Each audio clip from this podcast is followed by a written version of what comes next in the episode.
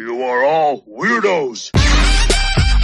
Weird science is the revolution. Weird science is the revolution. Hello, everybody, and welcome back to the Weird Science Marvel Comics Podcast, Episode 7, Legacy, numbering 507. I'm here with my man Matt to kick things off. What up, Matt? What up, Jim? What up? And we have a bunch of books. Me and you have a trio of things. We have a couple ones that are a little bit boring in my mind, things that just started that we were actually pretty excited about. And then we have one that you like a little more than me. I just don't like the, the lay of the land. I actually do end up convincing you that the lay mm-hmm. of the mm-hmm. land and the timing of it was a little off. It's off. Yeah. It's one of those things where I think that people will probably be divided on that. I'm being a little mysterious about our books here. And then I'll be joined by the likes of Jason and Gray and Zach to talk some other things as well. But before we head off into these books, let me remind everybody that you can get extra bonus uh, exclusive podcast by going over to our Patreon, patreon.com slash weird science. And we did start our weekly spotlight last week. I'm going to pull that back just this week to have all the books that we're talking about on the podcast, but we'll then once again start fully on the Patreon only spotlight. And if you're not aware of what that is, two books each week will be exclusive on the Patreon in a bit of a spotlight podcast there. And they are picked by the badasses of the Get Fresh crew, uh, uh, which are the top levels of the Patreon.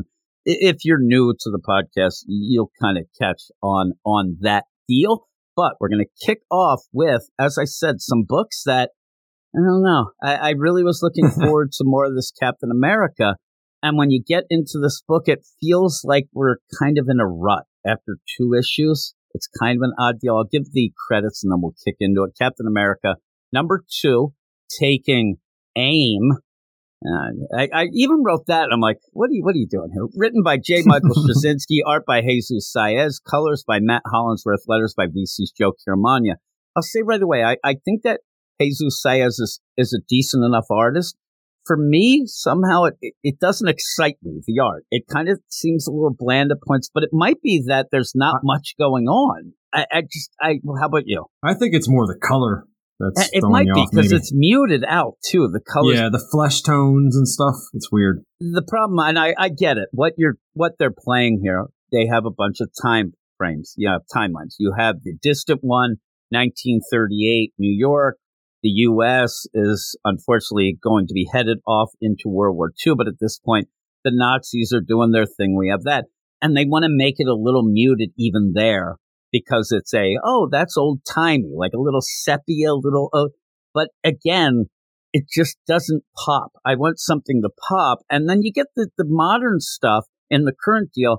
And that's Steve you know, doing some housework and fixing things and then going off with Spider Man. And then you also have like a year before, as we're leading to, with this villain that's kind of this mysterious guy, Mr. Lane, who we already saw in the first issue. He's possessed, or at least the vessel for a demon. You have all this. But really, in this, usually you'll have people who, oh, I, I read this book. You go through three timelines, and I really like that one, but I don't really like any of these yet. I, am kind of, like I said, I'm kind of bored. Obviously, the villain part might be intriguing to see what he's all about, but at this point, he just kind of feels like an a hole to me. And I just need to get to the current. Like when his timeline catches up, then maybe that'll be the deal. But what I get out of this whole deal, and you can tell me if you think any different. I learned okay. one big thing. Captain America, you know what I'm going to say. Steve Rogers, he hates them Nazis. That that we know this. Like we we figured it out from this issue. We did we we didn't know that going into this. No way. No, it's like that. It's like I end up where somebody says, "Oh, what's going on in that new Captain America?" Get this. You're not going to believe. Steve Rogers. What? He hates nuts. What'd you say? No way. Well, we were wondering if he was going to eat that sandwich at the whole Bund, you know, deal. They're having that American Bund meeting, rally, I guess it is there. And I guess he ate the sandwich. Like, eh, I don't think he threw it down. He doesn't have it anymore. But what you are doing here is what I thought could be Steve, like, realizing man, this stuff doesn't sound right. I, I think these Nazis might not be on the up and up, but he's already fully, I mean, he is actually one of the more educated people, I think, in New York City at this point, where he even starts bringing up the concentration camps, things like that. At that point, kind of hidden by the Nazis, uh, but he's right on with it. Yeah, he knows a lot for a 16 year old kid, and all these adults don't know anything. And a 16, and you did have him talking with Arnie in the first issue, and hey, I don't trust those Nazis. And at this point, remember, the Nazis had just signed that treaty with the rest of Europe. We won't do anything else.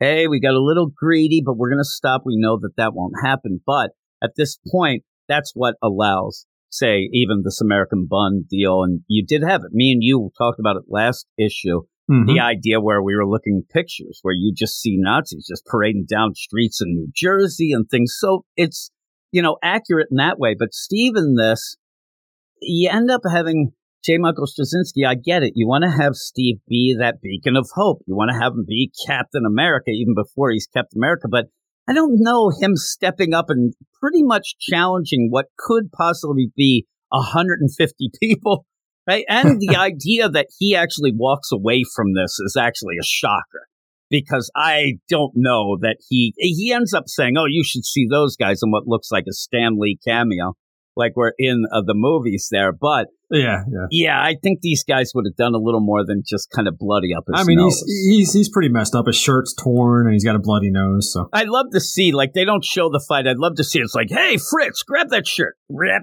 hey, punch him in the face. But he he goes and he storms away in the deal of, and again, but I guess you can say, oh, that's cool, but it, it's Steve hates Nazis. We, we kind of know that, and in this point what are we doing in a book? Is this really for people who just have no clue? And go with that's fine if that's the case. But if we're going to just sit here and half of the book through this series for how many issues of just saying, oh, guess what? He still hates Nazis. Oh my God, super slow. I think that we know that. It's just not that it's bad, but it's it's something that we already know. And I think it's kind of feels like redundant info right now. And and the big thing is Steve wasn't even going to fight until they mentioned his mom, and then you know that whole well, thing. Now, we, now we know that he he hates Nazis two years earlier than we thought. Yeah, you know? but again, like it, I it the shock. I mean, you really want to shock people. You go back and before people knew too much, you have Steve say, "I don't know." They seem kind of cool. Like then people would have lost their minds. But yeah. you have this, so we're staying away from that with the Hydra Cap stuff. We don't, we don't, we don't need to be sympathetic. Even though with that, Spider-Man later, like a real jerk, throws the Hydra out. There. Like, what he are does. you doing? Like Peter yeah. is a, a real prick, but you end up there and you go to this one year ago deal, and this is setting up this Mr. Lane, this whole play. We said we saw him in the first issue. He ended up getting to be possessed vessel of this demon. And so you see, you know, he's up to no good. And again, in this deal, it's kind of like, hey, by the way, let's remind you that he's no good. Kind of a funny play where they build this facility in a private island. Again, one of these sus guys with his own island. And you end up where, hey, you got a tennis court. We have this. We're going to have this whole work thing we're going with. And he ends up talking to this contractor, whatever this guy is, and says, "Okay, you." He's like, "I want to get paid." Oh, you'll get what you got coming to you. And he even says, and this issue does feel like it's playing off almost being a movie, like it's yeah. kind of like a weird. And he's like, "I've seen movies. Every time that said the guy gets killed." And never gets the money. He's like, "Oh no, I wired it to you already." And he looks at his phone. Oh crap! He's like, oh, okay, "Oh, that thanks. checks out." Yeah, yeah. Gets good. on the boat and the boat explodes. Two seconds later, I'm like, "That's pretty funny." I mean, that was actually pretty good. And in that, the funny play is after I. I don't look at the guy. It's it's odd, but I, I look at him as more kind of having a sense of humor than being full out evil because that actually he could have killed this guy any time. And then I don't know if anybody else thought of it does he get the money back then, or does he just not care? I think the money's gone. He says every everything's expendable. Yeah, yeah. isn't care. that weird? He did that only for that joke. That's it. That's yeah. why he did that, so the guy would actually get in the boat to blow up. So crazy. He and just shot him in the head and pushed him into the water. It's not like he's there and there's a bunch of innocent people around that he doesn't want anybody to see. He did he's it for the joke. this lady. It's the joke. Yep, he didn't even laugh. Line. He's just like very dry humor or wet humor where that boat ended up blowing up. It was, I laughed. Also, I looked and it, it was funny. I swear to God, when I first saw it, I thought, why is there a car tire flying off? But there are those. It's just the art. It made Yeah, the laugh. But yeah, the whole deal just blows up. So then we go then back to the past, back to the 30s, and it's Steve getting his room. We found out that this guy had the room, $10 deal. He had to get the money, all that. So he gets there and it's a supply closet, but it says supply room. And you get a little jokey here where he says to the landlord, this is a closet. The landlord said, obviously it isn't because it says room on the placard, supply room. And he's, you know, he's kind of a jerk about this. And then Mhm. you even have the, I like the idea that Steve is there in the supply room because it's empty because this guy is doing no repairs, nothing. this lady comes down and He's says, bad. Hey, the bathroom, our toilet doesn't work. You're going to fix it? No. She thinks Steve might be the new janitor. And then she's like, What? You're living in that closet? And he's like, No, it says room. That was okay. That's kind Yeah. of a funny play. But she starts talking. They're going on. We know that Steve's a great guy, so he's going to help anyone. He does mention that he's done a little plumbing, if you know what I mean. And then she says, How old are you? And he's like, Oh, I'm 16. And this should have been the point where she says something like, Oh, I could be your mother. Or, Oh, it's a shame, something, because as they go, he says, I might be 16, but don't worry. I know how to do the jiggly handle thing, meaning fixing the toilet. And she yeah. says, I have no doubt, and somebody might be arrested soon. Uh, it it Yeah. gets really like a little odd. Yeah, she was holding on to that hand a little too long, I think. What and the play is she asks him how old, and then goes like it would have been one thing of her like, oh, you know, smooching. How old are you? But now she seems very sexed up. Later, I thought she was inviting him up for a good time, like come up and sing us Oh, yeah. sometime. Af- like, After they drop that stuff on him, yeah. Oh yeah, yeah. She says for a meal, eh, that might be code. I don't know 1930s sexual tension code, but it sounded like that to me. But yeah, then then you go to the current timeline, and it's Steve doing renovations on the building that he ended Handyman up getting. Steve. Yeah, yeah, it's He's doing Steve tile. And here's the here's the play. It works out in a good progression of Steve saying, "My mom couldn't afford a lot of things, so I learned how to do plumbing and a lot of things like that." To then go show Steve in the current deal doing some fixer upper, some plumbing, but it's that's not what I'm here for.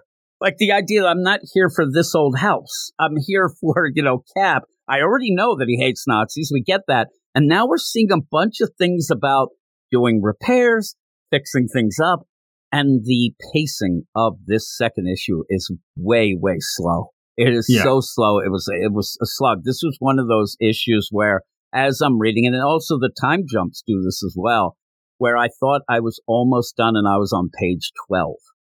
I like some of the things. It just was slow. You get this uh, Korean fella that ends up working with Steve. Steve has, you know, hired him because he was homeless. The- Him and his wife and kid are living in a van down by the river, probably. And then you end up where he even says, Hey, you can live here. And I, I like this guy enough. We don't know too much about him, but Uh, even him saying, Hey, my dad taught me, like it really plays into everything that's going on. Some of the stuff in this is not so subtle.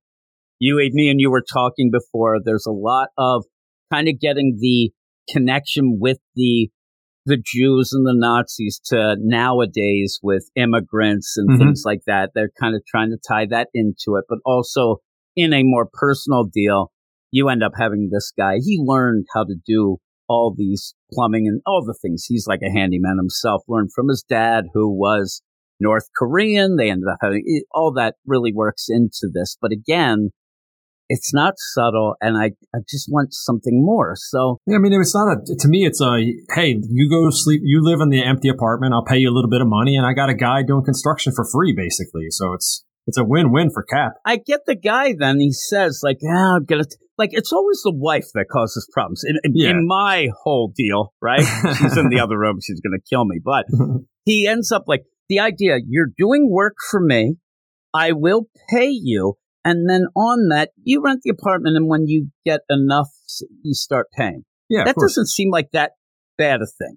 That No. doesn't seem Sign like me up. charity, No, right? It's not at all. fu- "Hey, oh, my wife will think it's charity. I'm like, no, your wife better think that you you get you got a kid. At least you ask the kid. You like living in the van, Down or you want to live in an apartment. I think Yeah. the kid might go for apartment. Uh-huh. Just do it, right? It- It's crazy, but I think that in this editorial or JMS himself, oh man, I gotta do some action. You can't just have, hey, we're there at a rally. Hey, we're fixing the bathroom. Because at the one point, it's it's just Steve putting tiles up in, in a bathroom. So Mhm.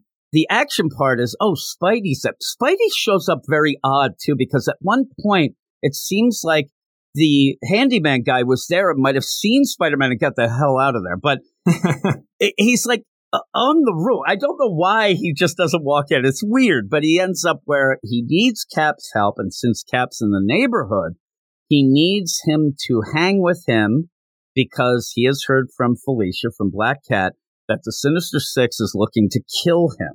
They've all gathered. They're going to kill him. Can you come with me? You have my back. Okay, we're going to get some action out of this. They get to where this warehouse is supposed to be, where all this is going down, and the Sinister Six, they never show. I was hoping they would. I wanted to see that. At least have something. Even if you had it like a funny deal where Spidey does nothing and Cap's beating the crap out of everybody, and Spidey, like, I thought when the phone rang, that's when the Sinister Six was going to show up, and Cap would have to beat them all up while In the Spidey's background. taking a call. yeah. But it's Felicia saying, "Oh, it's off." Doc Ock's niece came into town and showing them around. I'm like, "That's it. It just Yeah. ends. Cap just leaves, and then you get a little, you know, jokey thing with Spidey. Like, so you didn't get anything. Yeah, Cap doesn't even say goodbye. He just leaves. No, he's he's pissed So at one point. I mean, even then, when you have this whole play where you're going through, this is the joke we said too, where Spidey's like, "Come on, you live in the neighborhood now, pretty, pretty pleased, pretty pleased with Hydra on top." Yeah. I mean, right there, and you look look at that. I'm I'm punching Spidey right in the face. I'm gonna like, really? That's what you want? Sure. But you have all that going. Now we're gonna jump quickly to ten months ago to the evil villain Lane, who has a kind of a bunch, and you see the lady who was with him. Even they have a bunch of coders. They're doing code online. But the code is with magical runes and symbols. This one guy's like, "This doesn't make sense." This guy's the He's like freaking out that he doesn't yeah, he's it freaking out. He's not going to accept just a paycheck like like me and you might have. And he's like, these are shadow equations. This doesn't make sense. Beep a boop. Suddenly, he just walks and jumps off of the balcony and kills himself because evil, because of demonic. That was a weird page. It was a It weird was. It's very odd. And what this does then set up later where Lane starts to recruit some other people, but actually says that what he's into is a combo of science and magic. There Yeah. you go. You got magical coding. Then we go back to the Nazis and there's Steve. The Nazis are having a parade like the pictures we saw, legit. And Steve's just yelling at him. Keep smiling like that, you Nazi jerks. You know, you're going to not be smiling later when you lose. Another weird page. Yeah.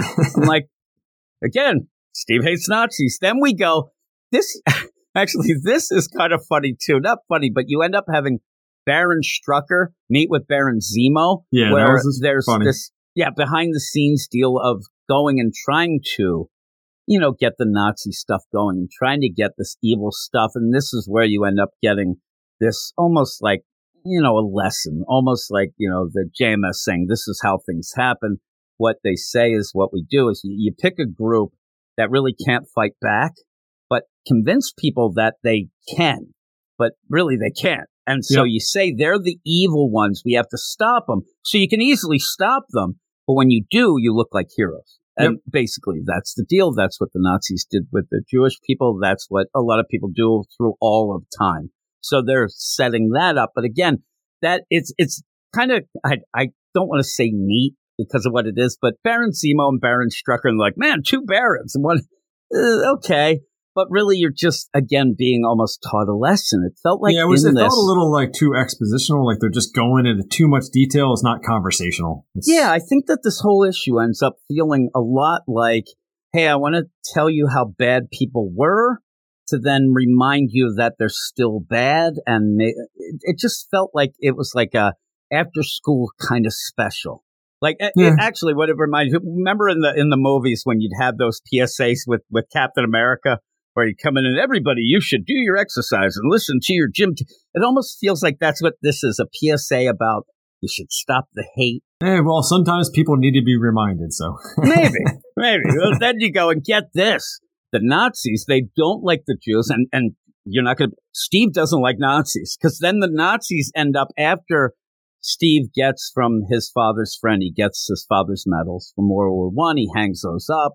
He's got it, like there's nothing in this room. It's just so at least he has some swag there, right? He's Yep. got that. And then he looks out, and Nazis have gotten a rabbi or two. They got them cornered. They're going to beat him up. Steve runs down.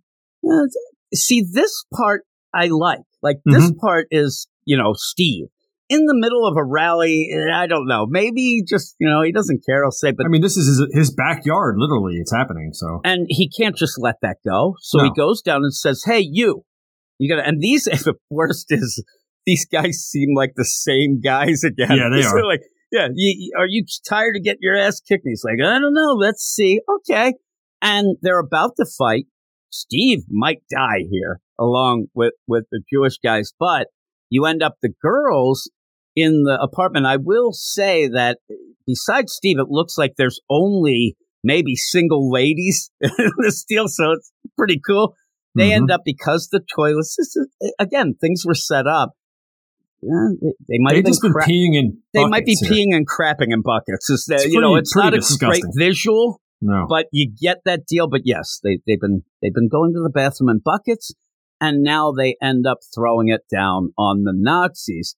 Thank God their aim is true because at that point Steve's the, down there. the Jewish guys and Steve are right there, but they, I guess they realize. And then at one point, I'm so much of an idiot.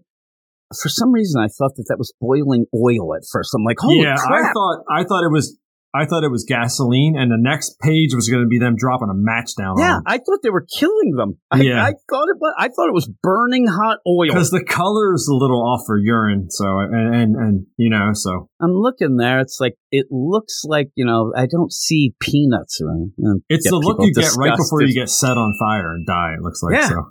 Yeah, I don't. I don't see a lot of chunk in there, but no, they get it and they're like, oh, I li-. Just to point out too, they get it there, and the one guy who gets doused in crap water and piss suddenly really looks like Hitler. Like they really want to like go. I'm like, oh, okay. So these Mhm. guys are like, I like where they're like, what is it? It smells bad. Well, now you smell like you're the inside. Get the hell out of here. But these Nazis are like, I'm gonna get you, you little crumb bum. So they're on to to Steve, and really getting crap water thrown at you would piss you off. So they're there, and everybody's like, oh, and the girls are impressed Mhm. because Steve did stick up for it. And one girl is Tiffany.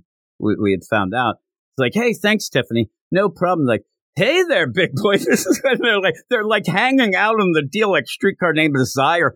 Hey, you want to come on upstairs for what we like to call a sandwich? And he's like, I'll Yeah. be up there in a second. two seconds. All I'll be right yeah, there. Yeah, really. He's like, I'll be up there in a second. I'll be back down in 10 seconds. It's like, I'm a young guy. I, I don't have much practice. But then at the end, you do have where this Lane guy, he's now he's going around recruiting people and he's Yeah. going to recruit a serial killer that seriously does. I'm going to bring, he has the name of one of the 50 during the Civil War deal. It was Canasta. And I don't know that this is him and that he was a serial killer. I don't have much of a background of that, but this guy just seems like a really bad guy who likes to kill people.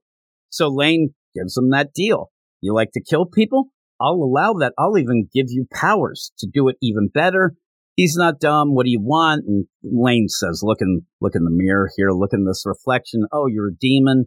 You want my soul? Nah, you could have your soul. I just, I need somebody to go because there's these things. I like that this guy, first off, he comes back and he's a mechanic. He's just fixed a car off hours Yeah, but in his lunch, like he likes to eat guns. I, I got from that because he's just got a gun in his lunch. he opens it up like he's going to shoot this guy, but he, he says, "Listen, there's Oh, yeah. these." It's weird. he's like gun in his lunchbox. You're right. So maybe he really was a. I, I don't know, but this lane says that throughout time there are these nexus points of hope where when you go, he goes into this thing that gets a little bit confusing. It didn't really hit as good as I thought they thought it might. The idea of hey, when somebody's assassinated, it's usually the good people, not the bad people. Do you ever notice that? I'm like, all right. I, I think that it's the way that it's framed when you do that, but still, he says there's the nexus of hopes. There was one before. There's all over the place. We have to stop them. And now it looks like there is like in his stuck in the craw is Steve Rogers, Captain America, who seems to be always a nexus of hope and things like that. And Yeah. I'm going to have you kill a bunch of people, including him. So, okay, we set up the deal that eh, it's not that interesting, but I, I guess it'll give us some action. I just need Steve to do something. I don't really need to have a full thing. I know that he doesn't like the Nazis. I know that the Nazis weren't great people. I that you know you could have that le- you could have a page or so, but it's it's overwhelms it at points. But then I just went in the present for Steve to to do something, not go to a supposed uh, we're to kill Spider-Man, but then you get a joke that it doesn't happen. So I, I just I thought that this was a bit of a slog. How about you? Yeah, I, I hopefully they start phasing out some of the old timey stuff and concentrate more. I mean, I understand why he's doing it because it's something different that's never been done before. But yeah, I mean, I'd, I'd give this one a uh, flat seven just because it's Yeah, I'm a you know, six. I'm a little lower than you, just for how much I was looking forward to this, and this was just a bit boring. It just was a bit Yeah, boring. Maybe once this villain starts to, you know, go. I mean, I don't know. It just doesn't intrigue me when he just starts saying about I've combined science and magic, and I'm doing magic coding. I I have to get more than just that, but we'll see. We'll see how it goes. Uh, and it just says uh, Misty Knight's in next issue, and I hope it's not just the present because you do have to have that evil timeline deal. Still has months to catch up to the present, so I hope that we just don't get guest star of the month until that happens. I just want to get there. And Yeah, go. I mean, Spider Man's like on the cover, which is kind of misleading. I mean, it, J. J. Michael Straczynski did a long run on Spider Man, so maybe he had something to do with that. But It's odd that they did have that, and it's not really anything in the issue. Really, he's in it, but not really much. So we'll see. But we'll move on to the next book, which again, me and you have been liking Immortal Thor, and this is issue number three. And this kind of it, it ends up where once I started thinking about it, I liked it a little more, but Mhm. it still was a slog to get through. You're still again having another issue where people are and just people, just really one person, and then Loki mixed in, just standing around and thinking to themselves, which we will bring that up. You pointed something up to me, but the credits are Mortal Thor number three, The Riddle of Radho. I just want to say radio, and I, I believe uh, that's a Rush song in some dimensions. Al Ewing, the writer, Martin Coccolo, art, Matthew Wilson on colors, and VC's Joe Sabino. Letters. I hate that Al Ewing always has the credits in the back yeah, but I do like the art in this. I like the art. It's Yep. also kind of a. Du- it's not exactly popping the colors, but it, it's very colorful. So I don't mind that. The cover looks great too. So you end up where Loki said to Thor last issue after the big fight with Toranos, Loki needs to do the all sleep and he's worried because he needs somebody to protect him. Loki ends up saying to Thor, Hey, listen, do you trust me as a brother? Do you trust me as a you know, family member? Do you trust me as and as God? All that stuff to then say, do you trust me as an enemy?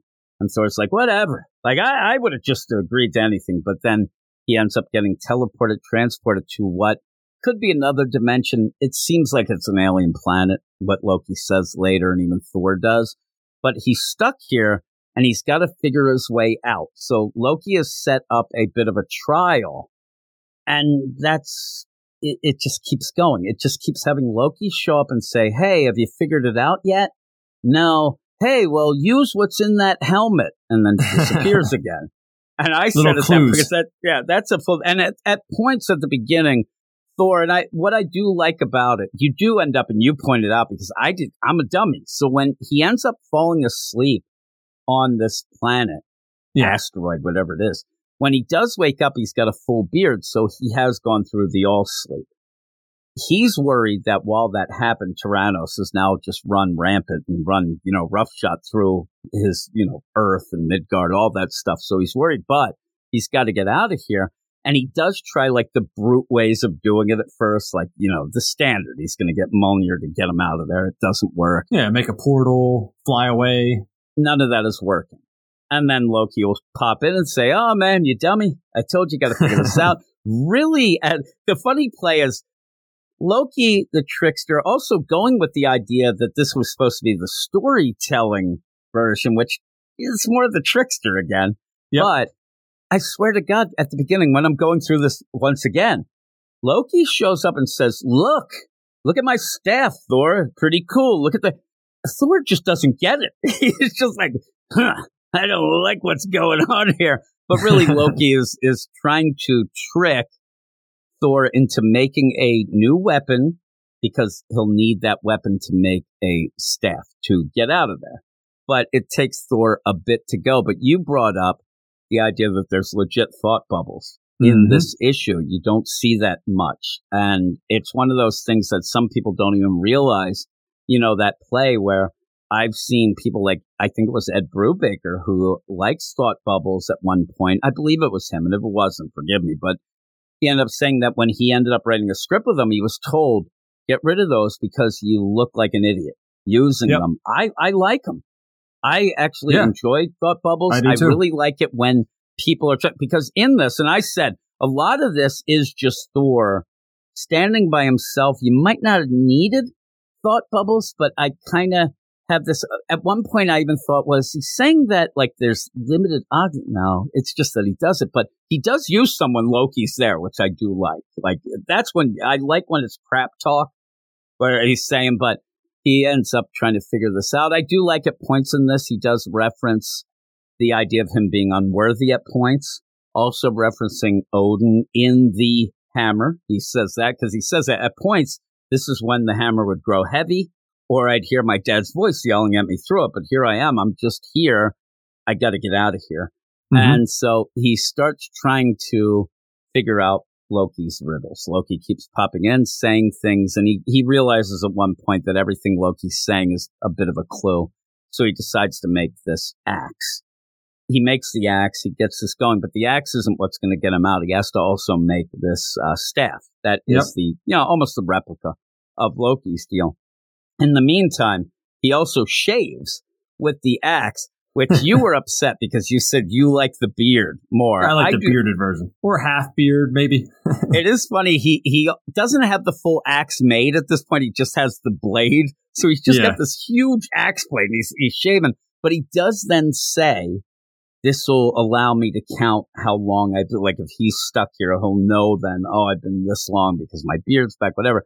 Doesn't really play him, but it's kind of a cool way to reference what happened at the beginning to give you that.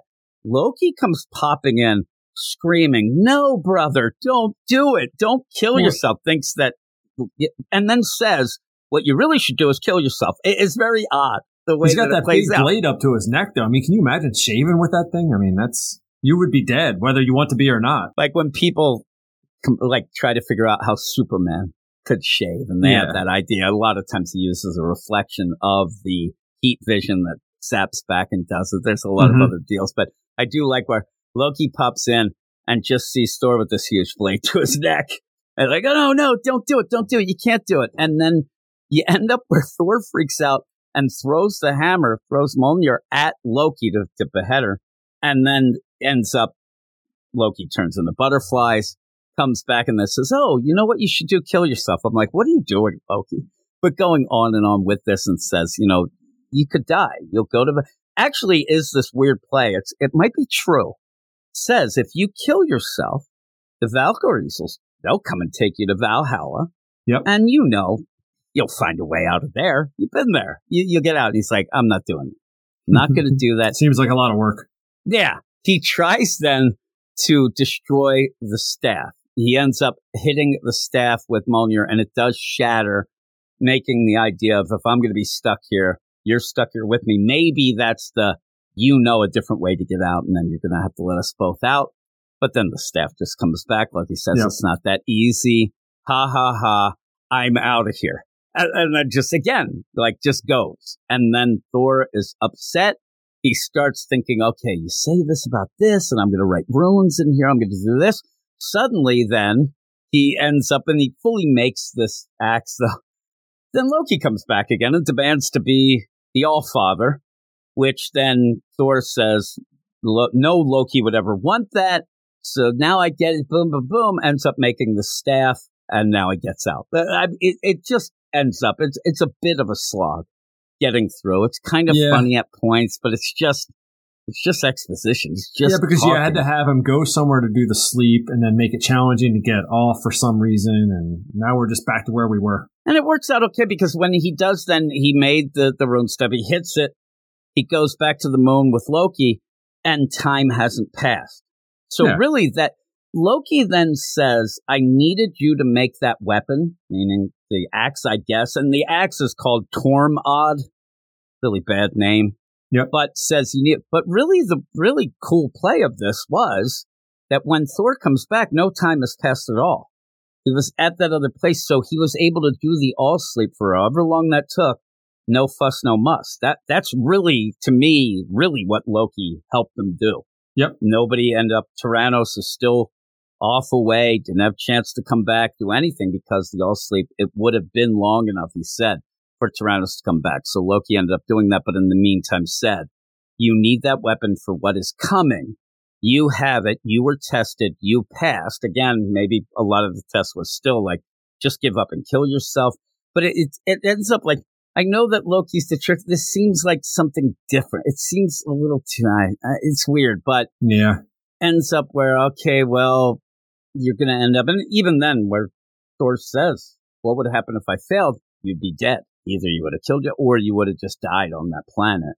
You never would have come back. At one point, I do like at, uh, that Thor's like, oh man, I don't want to be here. And Loki's like, oh, I'll, I'll give you a feast though, because I don't want you to starve. And then Thor He smashes it. it's kind of funny. And then he starts, he died earlier too. He freaks out and has like a tr- tantrum and starts just lighting everything on. That seems like it's, it's like that play of, you didn't teach me anything, didn't Yeah. I? Because now Thor is calm. He, he's not freaking out and he's kind of got this new weapon. He's kind of come to terms with things. It's just, it's a, a weird, long way to get to the end. But at the end, end up where Thor is going to call. He's going to go and look for some people to help because Toranos is coming back, all that stuff. And it looks like he's going to go and ask Storm, the first Daily Seer on Mars, it looks like. So he'll have to go off to that. And, you know, Loki's just grimacing. And I'm like, okay. Like the first two issues, I was really into it. This issue, by the end, I'm like, this seems neat. But to get there, I don't know. It seems like a real, like, it, it just seemed like just filler, though it wasn't, but it felt like it because it was just Thor standing around yelling, making things. It just, like we said Yeah. about the Captain America, there wasn't a lot of excitement for me going in this, but we got done. We're there. And now I want to see what happens with Storm.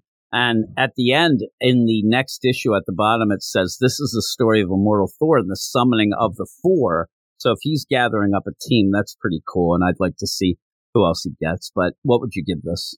I'm a, I'm a seven on this one as well. It's yeah, just I think I'm a seven as well on this one. So kind of a filler issue. Hopefully Beta Ray Bill pops up, like you said, maybe that's, were I said, about. maybe, and I don't know what Angela's doing, but you have a bunch of characters that maybe, you know, show up. But all in all, with that, like, it's the third issue and the second issue of Captain America. I understand that you're going to have some kind of down issues, some, you know, exposition filled deal, but it's early on to get that. Usually you come in swinging, especially Cap. The second issue shouldn't be boring. In a first issue that a lot of people, well, me and you liked it. A lot of people thought that was boring as well. So I hope that people stick around on them and that they just get more exciting. I think Thor will get more exciting though because those Yeah. first two issues were really good and I do like the art a lot in it. But we're going to now go to a book that we've had a roller coaster ride of emotions with and the idea that, you know, Zeb Wells and his jokiness comes full force in this one. But I'll, I'll tell people right now, you're a big Rec Rec fan. So I that, like that could end up damning you, or maybe they'll like you with that. But we'll go to Amazing Spider-Man now. Amazing Spider-Man number 36. Now, a bunch of dark and dangerous things have happened. Leading into this issue, you ended up having Peter take in the sins of Norman Osborn. You end up having some big things with Kraven. All this going to end last issue with what looks like the sins going back into Norman, possibly reverting him back to the Green Goblin. These big dark things, right? So when you get this issue, I will read the solicit before we end up doing anything else. But the solicit says Spider Man has never gone this dark. Now the consequences are unraveled. Will New York ever look at him the same way again? Well, Mhm. that's kind of silly to start with anyway, because that was kind of wrapped up at the end of last issue where you end up, I think it was Norman saying, thank God you were in that black suit because they'll blame it on whoever is Venom at this Exactly. point. And we thought, oh, that's kind of bullcrap. But we'll see what we get. And, and the whole deal, just remember that the solicit for this issue says we're going to find out the consequences of all that darkness. That makes sense. You would think that we carry on by showing, oh my God, how is Peter going to end up going forward with all this? I mean, he ended up having those sins. He tried to kill Paul. Unfortunately, he didn't succeed, right? I mean, I was Uh-huh. really hoping. But also, he attacked Mary Jane. He also did a lot of bad things. So, what is going to happen with him? Well, Zeb Wells has, uh, you know, a different way of doing things. And again, this is Amazing Spider-Man number 36, and it is written by Zeb Wells, pencils by Ed McGuinness, inks by Mark Farmer, colors by Marcelo Menyz, letters by VC's Joe Caramagna. So you know what we have here? The darkness continues. Oh, wait a minute, we get Rek Rap. Th- that's all we get. We end up in this issue that should possibly be the consequences of that awful thing that happened to Peter and what's going on with Norman. We end up having a jokey issue. Seems like part one of two of a jokey little Mhm. tie-in. Rek Rap Peter, and all it is is dark web bull crap. And dark web is one of the things. Here's here's what I say. I know that some people probably did like the dark web story. I thought it was completely and utterly awful. It also ended eight months ago. And to go into this and tie it into that limbo embassy that nobody has given a rat's behind about since, it just makes it feel like eye rolling. But also, why not have it? We were talking before we started. Why not have this where at the beginning it doesn't say Queens two nights ago because Yep. you're just setting up your story. Say Queens months ago. Have this be a story that at some point this kind of fit in between one of the issues before, and then we can get the idea. Oh, this happened in the past. Okay, cool. We're having a little cool down, but it's kind of a flashback type deal. That would be fine because when you go into this, the tone shift of a Zeb Wells run, if not issues, it, it, it gives you whiplash. I mean, Oh, the yeah. guy, I said, he is one of those jerk offs who are at your mom and dad's funeral. Like, unfortunately, my mom and dad just died in a horrific car crash. And in this world, I actually like my parents. So I'm upset. And Zeb Wells will be the guy who'll be like, hey, you know what the last thing that went through your dad's mind? The windshield. and I, I grab him and punch him right in the face. Because that he reminds me of the guy who just can't get the tone. He can't read a room and ends up, hey, I'm going to be Mr. Jokey Fun Guy. That Jokey Fun Guy can go to hell. He can go to limbo himself because I'm so angry at this. We start off with Rek Rap and he's there trying to do a little Detective Rek Rap. it works okay. But all this is is you think I'm what's his name. No, I don't. I don't think you're what's his name of what's his name of what's his name. Ha ha. I need to get to your attic and get these papers.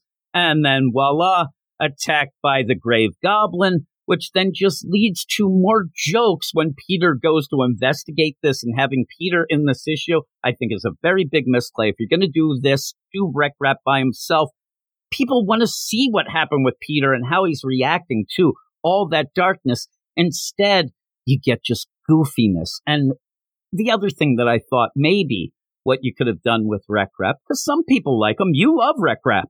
Yeah. I'll, admit, I'll tell everybody. I like. I'm going to like him. expose you. You like Rek Rap. Yeah. Rek Rap just reminds me of Dark Web. I get flashbacks. And I don't need those. I don't need sentient sandwiches. I don't need talking mailboxes. It was bullcrap. So when you get Rek Rap, I just Yeah. think of that. But if you're to do a Rek Rap story, there is a very, very good place to do it in my mind. Infinity Comics. You have it on the app. You ended up having those Jeff, the land shark. You had a, an Infinity comic with him. You have a bunch of those There's Infinity lot comics why not just have an Infinity comic that is Rek Rap and the Insidious Six. We were talking about this before we started recording. We were talking about this before we started recording. And then people could get their Rek Rap fill. And then at the end, they do end up printing those and then kind of judge. Was See how this it goes. popular? Could we have this going on? But to throw it in here after that arc, it just throws you off. The solicit even, I mean, that's the idea. Solicits are often misleading. But to me, I just guess that it's, you know, somebody in the editorial office going, okay, I don't know what he has, but, it has to definitely be something showing the consequences of all that darkness. And then you get this. and Yeah, it's I- just crazy. I It's- think they just had this together and they just kind of slotted it in here. I think it was already done because even his costume, like we were talking about earlier, is the older costume. So this fits in. Uh, this fits in like six months ago, maybe in continuity. Dark Web ended Dark eight Web months stuff. ago. Yeah, Maybe this was maybe you know if you think about things, and I know that they claim everything was planned, but maybe the whole Ms. Marvel thing threw a wrench in things, and maybe this was supposed to be something down the way there, and it should have come out a little closer to Dark Web, even though I don't really need it overall. yeah. No, I hated Dark Web too. I think it's useless. But As an is- individual issue, this isn't horrible, but where it lies in the run and what is recently happening, it, it actually infuriates me. But yeah, and the, and the fact that they're not, they don't come clean about that. It really doesn't fit in that timeline. It happened before, but they're not really saying that, which is annoying. so you end up there at Limbo Embassy because the problem is after the Grave Goblin attacks Rekrap, things are going bad. Everybody's wrecking houses. House gets destroyed and people are upset. Because again, there is the Limbo Embassy in New York, and you end up having Zeb Wells throw things in here just to make it feel like anybody cares. The idea where Luke has to go talk to Madelyne Pryor. Oh my God, what's up with this limbo embassy? You got to keep your people in check. There's going to end up being elections coming up. Woe is me. I need you to keep your monsters at bay. And she's like, yeah, yeah, I agree. But Rek Rap, he doesn't really mean harm. But yeah, I'll go get him. We'll, we'll gather him up. This won't be a problem. And then in the meantime, you have jokes where Luke is there with Peter. They're sitting in little chairs. And the idea of it though is if I'm looking at it and me and you are talking and we say, Oh my God, it's so funny. She's put him in little chairs like he's a little schoolboy or something. That's funny. But Zeb Wells, though he thinks he's a funny guy, he always has to explain his jokes. He always does it. And Yeah, if you don't have, have to to. explain your joke, then it's not a good joke or Mhm. you're not confident in that joke. So you actually waste time explaining jokes when the visual should be enough to make you giggle. I mean, Mhm. it's, it's Luke Cage. He looks ridiculous. Even then, you have to show it a little better as well. You just kind of see a wheel underneath. to me, it It's- looks it's like not- a regular sized chair, and Luke is just It huge. just looks huge. What they Yeah. should have done is almost had like a second grade desk. yeah, one of those little school desks. that yeah. would be funny. You're like, Yep. well, why are these here? But you end up all this going down now as Peter is talking to Luke.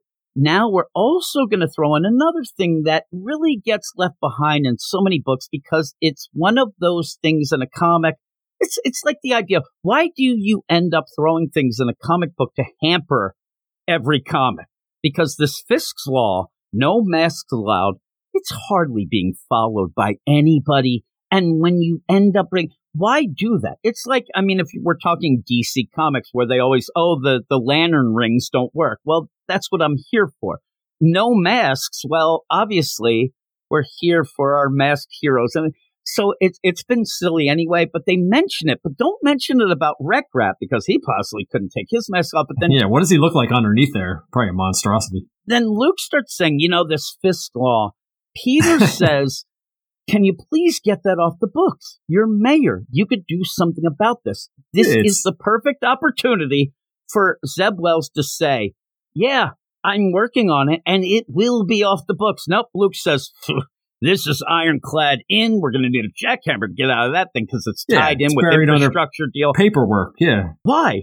Why? Because then he says, I can't be seen with you. You're an illegal hero.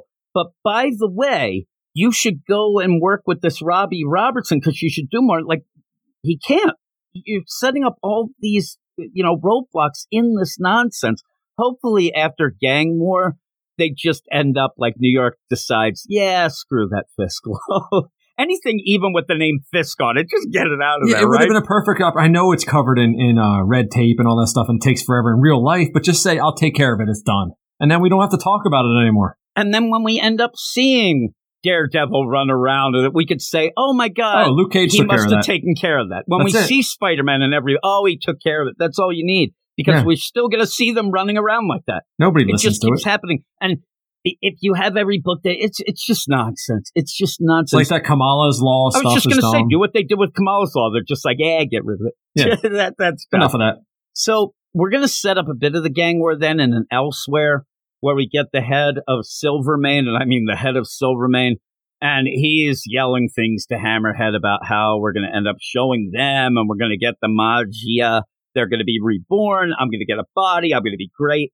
And in that scene, all I can say or think is, oh, gang war is going to be as bullcrap as Dark Web. it reminds like, why isn't there any time where you could just be serious with something that could be bigger and better and a little more serious? Why are you always making jokes? Why with the jokes? And I know This is a very dark web feeling. You're right. here's the thing too Spider Man is quippy in a lot of dark stories. A lot of the actual stories get pretty dark, but Spi- that's what makes Spider Man great. When he is actually fighting and he's going through the dark things, he can remain with his quips. He actually remains very positive. Don't tell me that Spider Man hasn't had some dark stories, even the one we just ended. So please, you don't have to make the world a joke. Just let Well- Spider-Man go through it with his quips and things is fine. But this ends up making me think, oh, this is just ridiculous. The first uh, arc was with Tombstone. That was pretty dark. It was. Uh, it wasn't. And then and then Dark Web hit, and it, ever since then, it's he's like, wow, I could be jokey, and I don't have to take this seriously anymore. And it's And it, it feels like at points he thinks he's gone too dark, but isn't it the case where a lot of times when it has gone a little darker, people actually jump on board? People actually are like, okay, this is what I've been waiting for. Oh my God, this is cool. And then we get back to something like this again. It's just this side thing, but it just, it, it is infuriating where it, it lays. Well, we then go and get Madelyne, who's digging in her garden. She needs to get this guy, the repossessor, to go off and take care and gather up Rek Rap and the Insidious Six. So that ends up happening and says, don't forget to put your face on. By the end, that's a mystery of who this might be. We, we don't see Ben Reilly at all in this, which is actually kind of a shock. We don't see Kaz and we don't see Ben. So is this possibly him in this weird form? I don't know. Maybe other people have some ideas, but that's kind of a weird play because this, whoever it is, whatever it is, does recognize Peter Yep. by the end. But before we get to that, we have to get Peter to find Rek Rap. He goes to this house that ended up getting destroyed, and you jump back and forth with this. Hey, you know I'm not that guy who showed up. Yeah, you're not him, but him of them, and that it just keeps going on and on about this guy just sweeping up a destroyed house with really no care in the world. I need this guy's Zoloft the prescription. he's way too low key to be having dealt with what he just dealt with. Yeah, and and it, it's because it's a joke. It's played as a joke, and Yeah. finally you do end up having Spider-Man meet up with Rek Rap, who's licking the side of a building. That made me giggle, actually. I mean, are they just making him Venom? I mean, what? And that's what it looks like. It's, so odd. weird. It's like, And I, I just like him as the big why does he have a long? Spider-Man. I don't know. I, I like him because he's a demon type limbo thing, but I just like Rek Rap as the dumb with a heart of gold Spider-Man that may actually be able to. And really, if you want to do something here, could you have done the play that Peter's in a dark place after what happened, just with the sins? That Rek Rap kind of reminds them that it is kind of fun and cool. That I don't know. I'm trying to mm-hmm. make it work, but they end up, you know, joining up. He, he does his deal, and then all of a sudden, behind Peter, oh no, it's Oct- the Doctor Octoball. At first, I thought it was MODOK. I was like, Uh, oh yeah, god. I did too. And then I thought, well, okay, it's a beholder Yeah. from D and D. That's all it is. I'm like, okay, I play D and D, whatever. So you're gonna have this fight, but there's really no need for it. It's just kind of a jokey fight again. And then you end up having this repossessor guy come from Madelyne to collect them and says, Hey, I'm here to take you back to Limbo, Dr. Octoball. No, no, not that, not that. He ends up kind of morphing because at this point he looks like, I don't know, just like a little guy with this little newsy hat on. Like a mime face. yeah, kinda. he looks like a mime face chauffeur. yeah. Shows up, hey there, buddy. And he starts transforming back into kind of the form we saw. Looks like the Little Shop of Horrors plant or something. He opens up his mouth and it ends up like, there you go, sucking him back into hell. It's like a hellish portal. You end up Octoball. The art's really good. They're all Yeah. this. But he's like, no, no, don't take me. Then Rek Rap, oh no, he's going to take me too. And then Spider Man's like, no, he couldn't. You're hi- really? Like, you heard what the plan was. Madelyne had to collect all these, including Rek Rap. And this guy shows up and says, Madelyne Pryor, your queen. She begs to differ. I'm taking you. So obviously he's there also to get Rek Rap. Yeah. And then Peter saves him. Peter stops this, even though it really all this is is returning him to limbo, and that's where he should be. There's no ifs, ands, or buts. This seems to just You can't have him running back. around. He know he knows Peter's identity too, and he's he's he's a loose cannon. This guy. Peter ends up saving him, but then Send him at that point, you end up where this thing says, "I know you." Again, that's kind of a weird. Like Peter, Peter is more upset about that than it seems that he was ever upset about getting the sins of Norman Osborn. But he, what?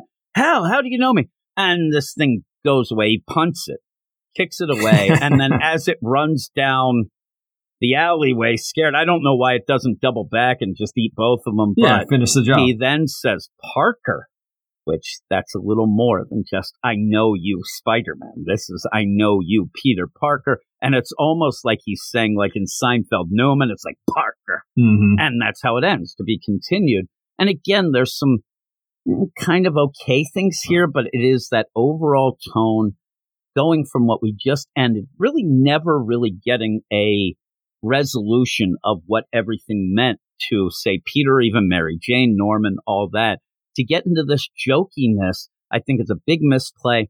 But if we're here to have it, there's a little bit of fun to be had. The the art's good. It's Mhm. really good and it's cool.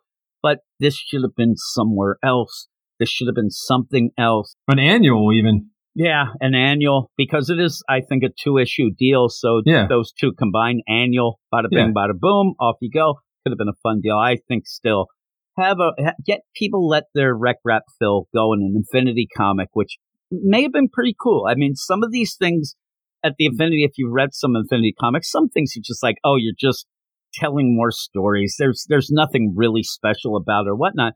But there could be that space for something like a Jeff the Land Shark or Rek Rap or things like that that might have worked out better. But I, I I'm worried again. I, I end up every time I think that I'm starting to dig the Zeb Wells run, like, okay, this is what he really wanted to do, but and then we're right back to dark web stuff, which is my least favorite of all of it. So, what would you give this? Overall, if you look at it like a, a- a single issue or single two issues or something, I'm, a, I'm probably about a seven. But if you if you add it in with the mix, like you said, I'm down to probably a six. Then just I, I, I get a little angered because of where where it fits. I'm a five five, a five five, and again, if you're, it's weird. Like who who. If you're not really caring about this run, that well, if you're not caring about it, then you're not going to check it out anyway. If you haven't been reading, it's just a weird, odd issue. I mean, it's it's I- very odd. Even the cover cover doesn't even mention Rek Rap. I would have had it like you know, and sometimes they have the it says Amazing Spider-Man, but then it could be smashed With out and would say or the Amazing, and then scratch out the Spider-Man and put Yeah, Rek Rap. and then like you know that. what you're getting into. Yeah, the cover makes you look like Yeah, okay, this is dark stuff. We're gonna see what happens. It's a Rek Rap issue. That's all it is. Yeah, Just yeah, face it. That's all it is. So They're yeah, not- just They're not doing know. that though. It's almost like with the solicit and the cover, they're trying to trick people. Yeah, not on the next issue because it's it's both of them on the cover, but this one's certainly trick. Again, it's, it's, odd. It's very odd. Yeah. Eh, that's the way it goes. And covers are often deceiving anyway, but it's just a weird play here. Uh, but that's that. But with all of that, we will continue on. All right, now I'm here with my man, Zach. What up, Zach? What's up, Jim? What's up? And we have a new number one. Oh my goodness, Captain Marvel. And it is the start of a brand new Captain Marvel series, obviously, because, you know, we need another one. You ended up having Kelly Thompson's ending at 50. Now we're going to get a restart here, or at least a new number one from Alyssa Wong. And uh, I don't think this is going to go very long. I don't think this is very good to start out with. That's my opinion to get things started, but it is Captain Marvel number one, written by Alyssa Wong, art by Jan Balzadueña, colors by Bryan Valenza, letters by VC's Ariana Maher. And there's a lot of people who don't like Alyssa Wong, or they end up saying that Alyssa Wong has some tropes that when they're writing an issue, things always seem to happen. Self insert characters are one of the big things. But for me, having read things like Dr. Aphra or even Spirit World at DC, my whole problem with Alyssa Wong is the idea of not centering on the main character. The main character gets pushed aside a lot by these added in characters. And I did not think that that was going to happen in the first issue of a series. Eh, eh, you get into this issue, and by the end, I get the same feeling that I have with, say, a Hawk Girl over at DC. And that is not a good feeling because it is the idea of, yeah, Carol, Captain Marvel kind of getting pushed aside for a new character. And the problem is, the new character is pretty damn annoying. Yeah, she's pretty annoying. Yeah, pretty annoying. And really, we don't know much about her, but here we go. We start out with Carol, who has a new look, a new outfit. That's just like said as if it's going to be some big wow moment, but it really isn't when you see it. it it's okay. Yeah, it's it's a fine design. It's okay. Looks like maybe she will be on the cover of Sergeant Pepper's down the line. I don't know, but she ends up where there is a big attack going on in New York City, and she ends up facing this new villain, the Omen, who looks kind of cool. You have this back and forth, but the play of this winged, you know, almost like demonic looking villain ends up just being a siphoning power type deal. And you never really get what is going on here because Carol is like, at first it felt like the the omen was playing off of being able to take kinetic energy and throwing it back. But then Carol actually says that and punches her. But the big play is, oh my God, she's siphoning off all of my power. She's grabbing me. She's pulling me through a portal. Oh my God, and just disappear. You end up having that big moment of Carol getting grabbed and you end up having the omen say, I'm the omen and this is the first of things to come. And you, you're perfect. Boom go through this crazy portal. And then, and that's five pages, right? Yeah. I mean, it's kind of a cool setup. You're wondering, okay, what does this mean? What's going on? But then after five pages of Carol fighting the Omen, we legit get 10 pages of this character, Yuna who isn't Captain Marvel. Just to point that out, this is a Captain Marvel book. So we get through 15 pages of a book. We're going to have five pages of Carol, 10 pages of this Yuna Yang, who seems to be the self insert extra character that's thrown in here because, hey, I don't really care that much about Captain Marvel, it seems. Now, I will say one thing is if you're going into this, maybe somebody said to Alyssa Wong, listen, people don't really like Carol. You know, people don't really love Captain Marvel. So try to do something with that. And so you add this extra character, but this extra character is like we said. Uh, you find her annoying as I do. Yeah, I know. She came off as totally annoying the entire time. Yeah, she sits there like, "Do you like when you're reading a character? Fun facts. I don't like falling from a building and dying." I'm like, "Is, is this what we're getting here? Is this the whole play of this?" And you even like, what do we know about Yuna? Anyway in this. First off, she gets a call from her mom. She gets annoyed. Like, even then, it, it doesn't really make you like her, but she's a thief. We find yeah. out she's breaking into an apartment that is a weird play because she's breaking an apartment. Later on, she says to Carol that she steals magical things, right? She likes to steal magical items. She sells them to get some money to get through college that's supposed to be the way that oh well at least she's a go-getter but she, she's a thief. Yeah I, I think any of these magical items she got would probably go for what hundreds of thousands? I think her college should have already been paid for if she is a thief. See i think that we read it wrong. I think she's actually trying to buy the college.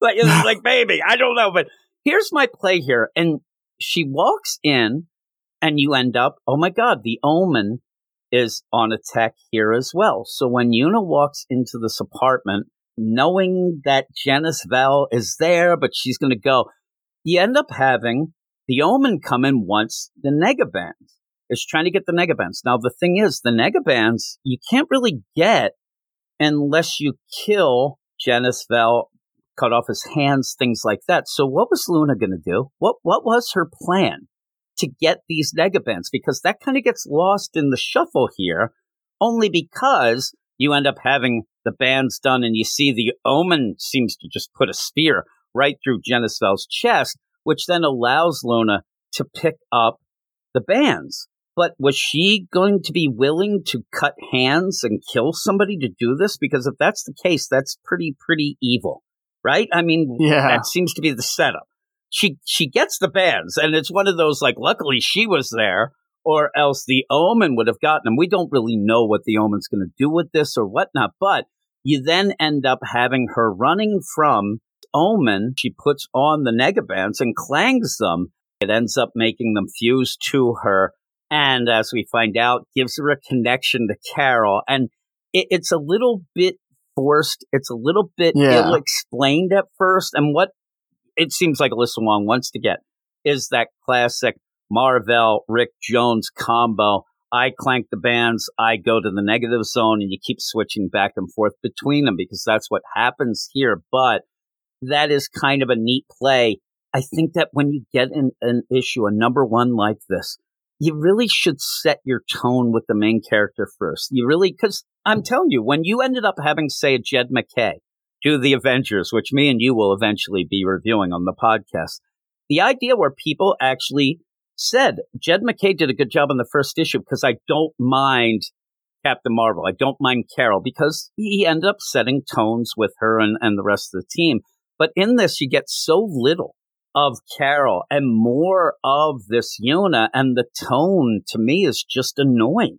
It ends up being kind of an annoying deal. It could play off well with universes, you know, not versus, but Yuna and Captain Marvel going against each other, you know, in the mind and whatnot. But at the point, I just like, what's going on? And and as she's falling to her death, she has a fun fact, which you know grates on my nerves.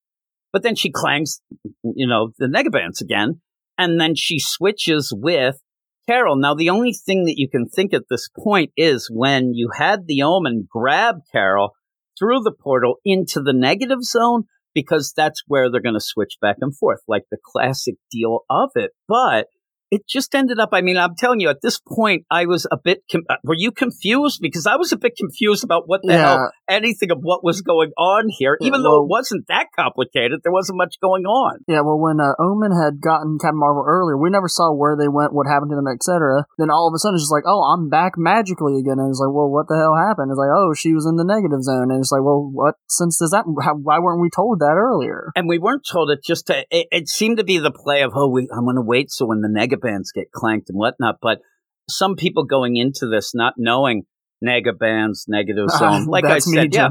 And I ended up like the big Kree War deal back in the day, and a lot of the early stuff with Rick Jones and Mar-Vell, I actually really did like. We ended, I only did it because we ended up doing our Patreon show where we have a lot of the big events and crises. That's one of the first ones at Marvel. So we ended up doing that. That's why I know it. But even then, when I saw this, I, I thought, well, that's fine. But again, the thing that I liked about that old stuff is that I liked Rick Jones. I like Rick Jones and I like Mar-Vell. So it was that going back and forth that either or you kind of get something good. All right, Rick's here. Oh man, Rick. And, and at points, Rick's like a sad sack about it and things like that. But even so, I still like Rick Jones. So when you get this, all I could think of is I hope that we don't get a lot of clanging because I really don't want this Yuna. I don't really like her so far. I may grow to like her, but again, this is a Captain Marvel book and you're almost setting up to 50 50. You're not going to get Captain Marvel. We'll have to see. Again, then Captain Marvel, when she shows up again, there's the Omen again. So she's fighting the Omen once again, and they just start beating the crap out of each other. And the big play in something like this is that idea of switching back, and you can't switch back and forth between a time where, oh my God, if Yuna comes in here, she's going to get killed.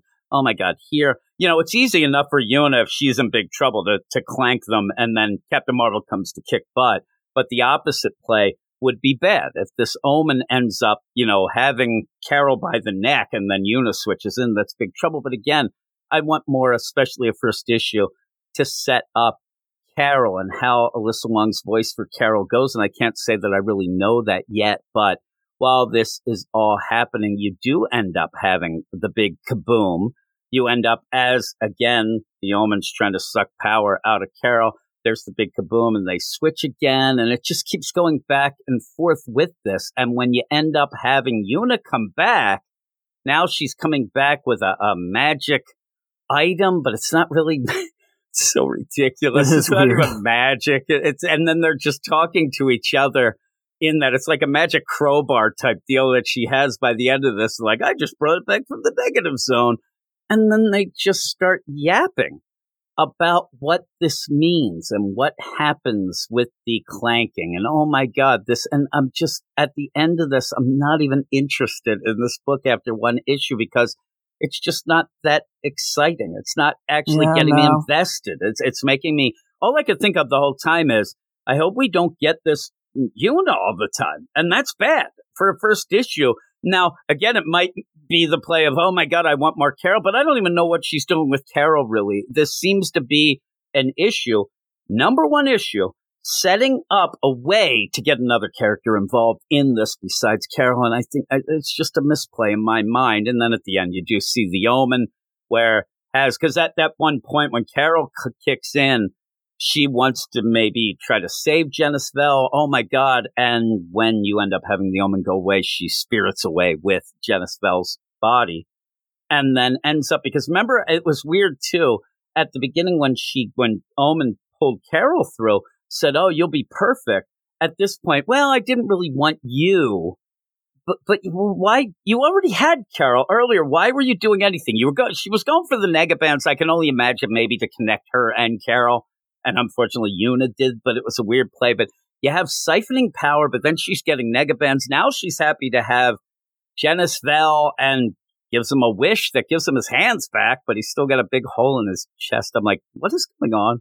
What's happening? And then at the end, it's just the omen saying, we have work to do. And that's it. And I just, I thought that this was a big misplay. I thought it was a big misplay mainly because by the end, I don't really care about any of the characters in this, you know, besides just even Carol, also this Yuna, and it just ended up thudding for me. The art's okay. It looks kind of like Hal style. Fine. I I wasn't that impressed by it, but I didn't hate it either. It's just typical Marvel art for me. That's what it is. It just looks like standard deal. But if I was going in at, you know, maybe, and every writer has their fans. If you're going in and you get the, oh, Alyssa Wong's on this, so cool, and you go, you're, you're going to get what you expected. You know, this reminds me of a Alyssa Wong book for the many books that I've read of hers. Now, if you're somebody who is worried, you're going to get what you expected. because again, it's yeah. a list of my books. So it depends on whether or not that's your thing. That's fine.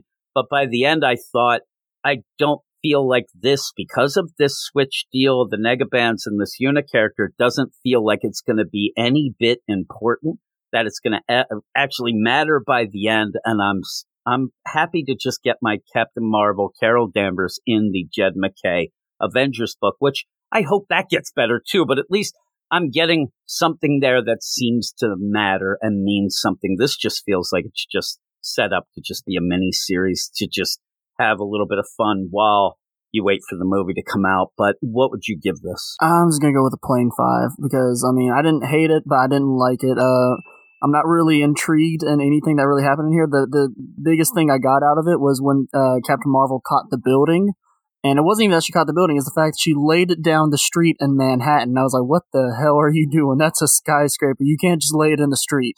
Yeah, maybe it's so, a transforming skyscraper, and then Tom Hanks can come out and say, I, I don't get it.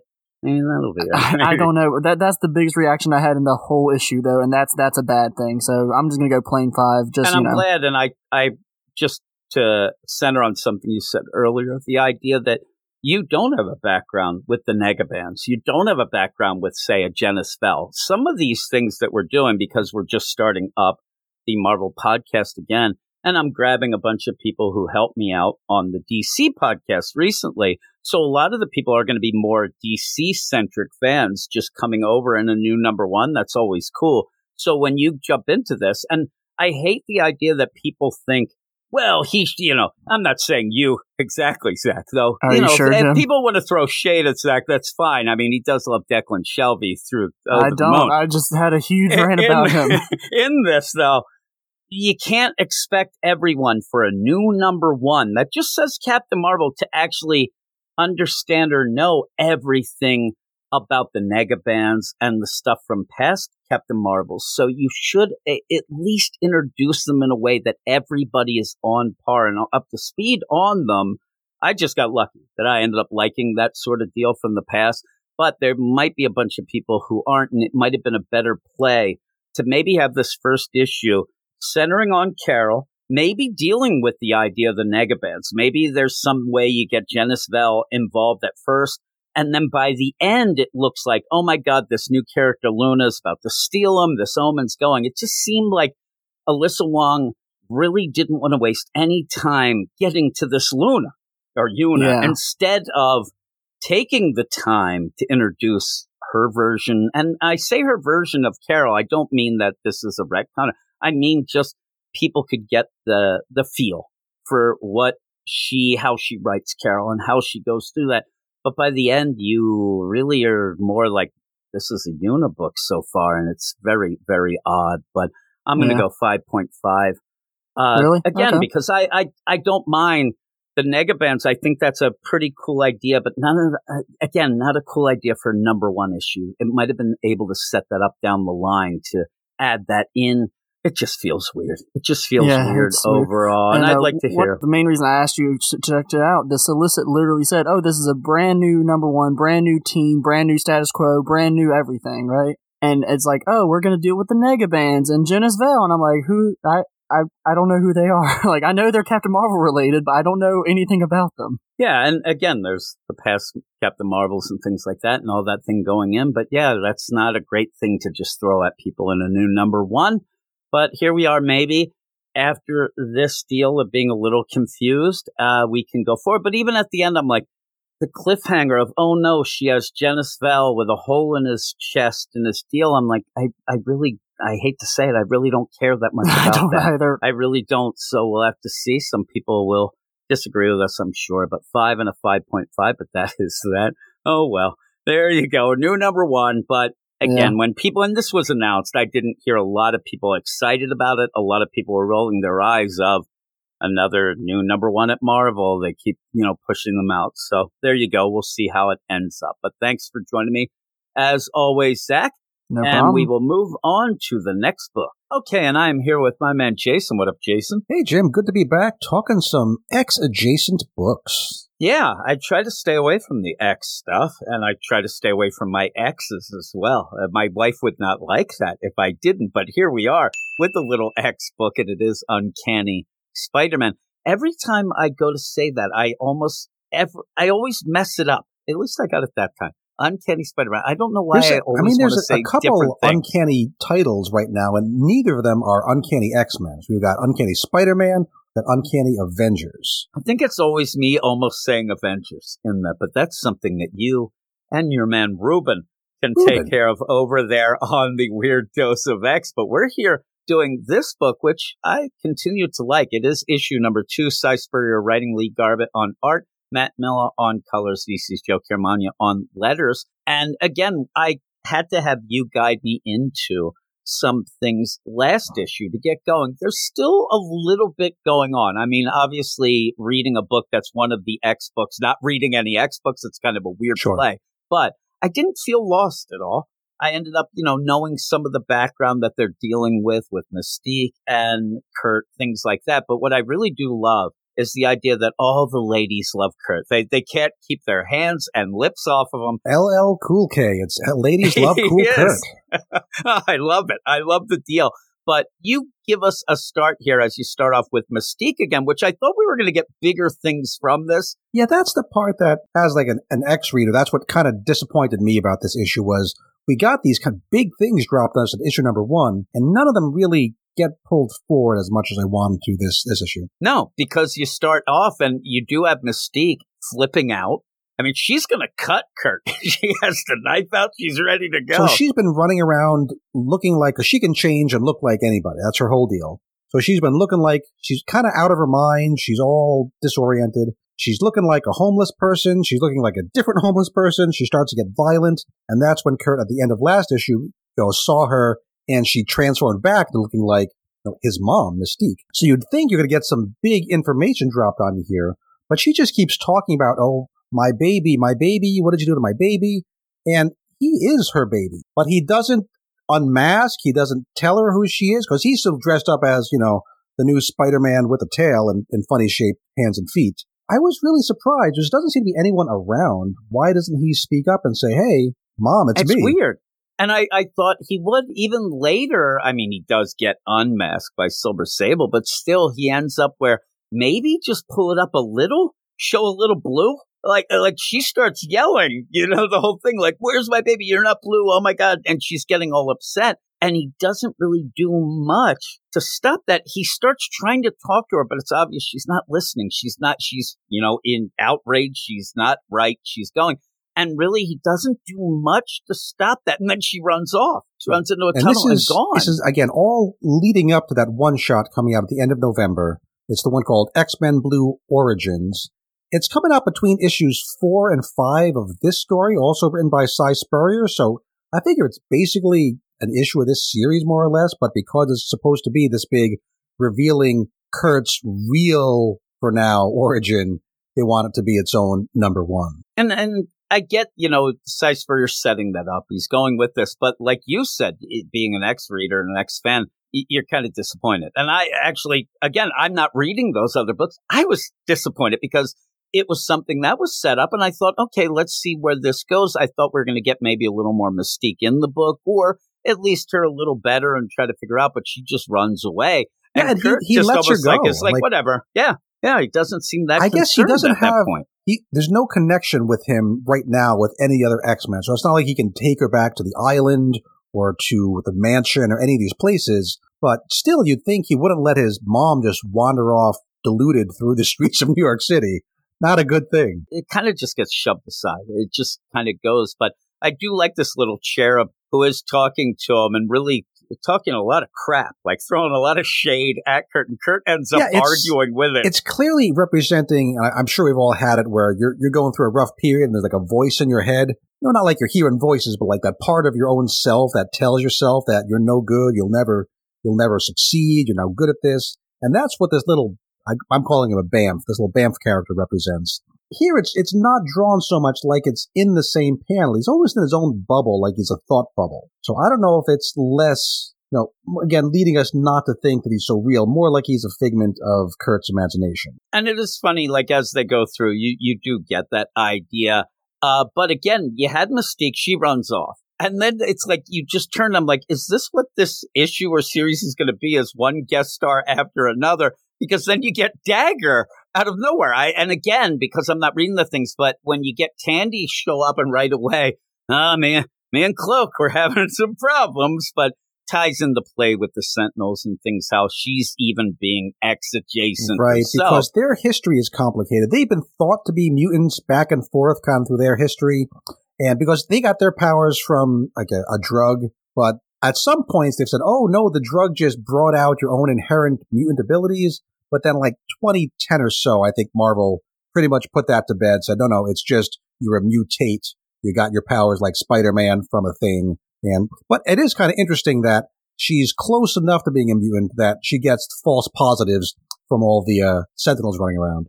And again, I, I like the setup, but I'm thinking like you just pop in and then pop out here. Is this really what we really need, or is it setting up something? Because she says if Cloak ends up Right. getting a false positive, he's going to go ballistic. Well, what's being And- set up here, I think, is that she says Cloak is missing. So this is going to be something for Kurt to do in the next couple issues. which would be kind of cool if that's the setup and really trying to get to him. Because again, the stakes might be a little higher. That if he ends up just walking around New York, you end up one of the Sentinels gets a false positive.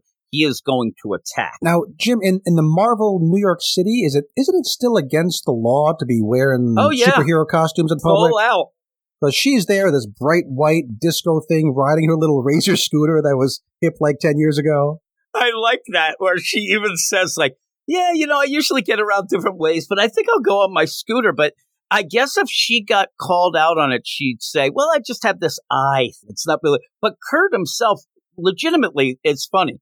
You say he doesn't reveal himself to Mystique because As soon as Dagger shows up, because he doesn't want to make out with his mom.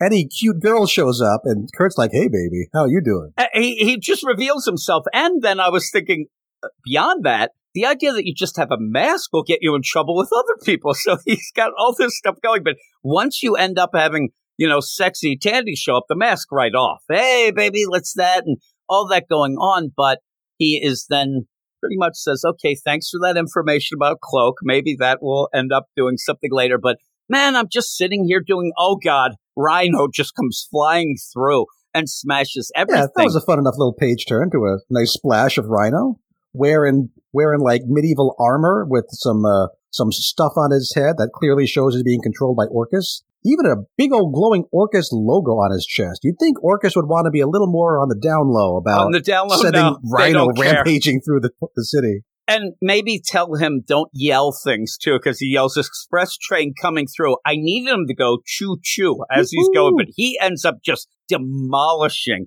the deal and it sends kurt flying but there there and we end up seeing silver sable's group her her guys with orchis trying to bring in kurt at this moment and they have this plan set up at first i was a little confused of exactly what was going on all those different colors are her team members because so Orchis has a group with Vulture running part of it, right? And that's called the Hound program. So, and he wants to, his big thing, he really wants to catch Kurt or this new Spider-Man. He doesn't know that it's Kurt probably, but you know, Vulture, Spider-Man, he wants to get him.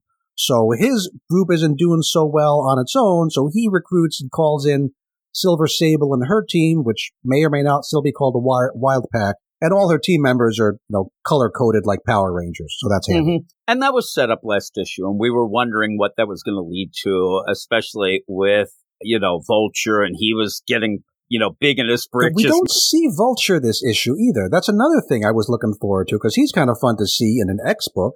And yeah, and we were not here. laughing at him last issue. We thought he was hilarious. we did. And he's mentioned kind of in a data page, but they black out his name. Like we don't know who the Vulture is. I don't know why they black him out. I don't get it. Very odd, but they have a plan. It's actually a pretty good plan. I mean, they end up getting uh, Kurt.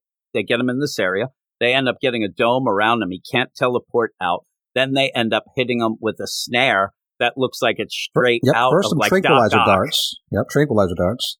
Yeah, definitely. I have in my notes a, a Doc Arc, Doc Ock arm just winding around like him. a Doc Ock, right? So you end up. Uh, I didn't like. I guess you do see one of the darts kind of hitting. A- actually, when you get to a point, I thought he dodged them all because they even say, "Man, he's pretty crazy with that dodging." But they do mention then. He gets he gets one on the shoulder. So all this is going on, and you end up where Silver Sable at HQ realizes that they are involved with stuff that maybe they shouldn't be, and they're not getting Yeah, paid enough. they're not really so coordinated with Orchis because the Orchis guy here, who's some new scientist dude, I don't think he really matters too much. He's like works under Vulture, and he thinks that oh, we're going right to get Kurt right now. This is it. This is how we're going to capture him. She says, no, no, this is just we want some information. We want to test things out, first contact. But is it really that her microphone is muted, and that's why she can't get the message to her guys? Hey, just back I guess off. he just cut the mic because she's talking to it, and then she says we want another zero because she does end up seeing Rhino with the mind control gem that actually was very reminiscent of the one that you had Kurt have when he went nuts. So she starts like, "Oh, this is bullcrap! Like I want more zeros." Adds another one, but it is weird when she ends up saying, "You know, stop. We only want info." And then, oh, sorry, your your mic's muted. I'm like, all right, then I guess it works, but it's just so yeah, I mean, team. you'd think that if this was the plan the whole time, she would have told her team, you know, that plan going forward. She wouldn't need to say at the moment in the field, back yeah, off. like they would have started questioning the idea. Well, this wasn't the plan. Like, what's going on? But they seem gung ho. But it does end up where she then immediately goes into the fray and ends up trying to not, you know, she at one point, I think maybe she's afraid they're going to kill, but she says the plan isn't to kill Yeah. him. I think once once it was they had already gone too far, there was no backing down. Well, she wanted to be there to make sure they actually captured him, and then they didn't. She didn't know about the hope sword. That was the part that surprised them. They knew about the teleporting, knew about the acrobatic kind of thing, but him being able to pull that sword out of his chest and cut himself loose from the Doc Ock arm. That's Doc what Ock kind of threw them off.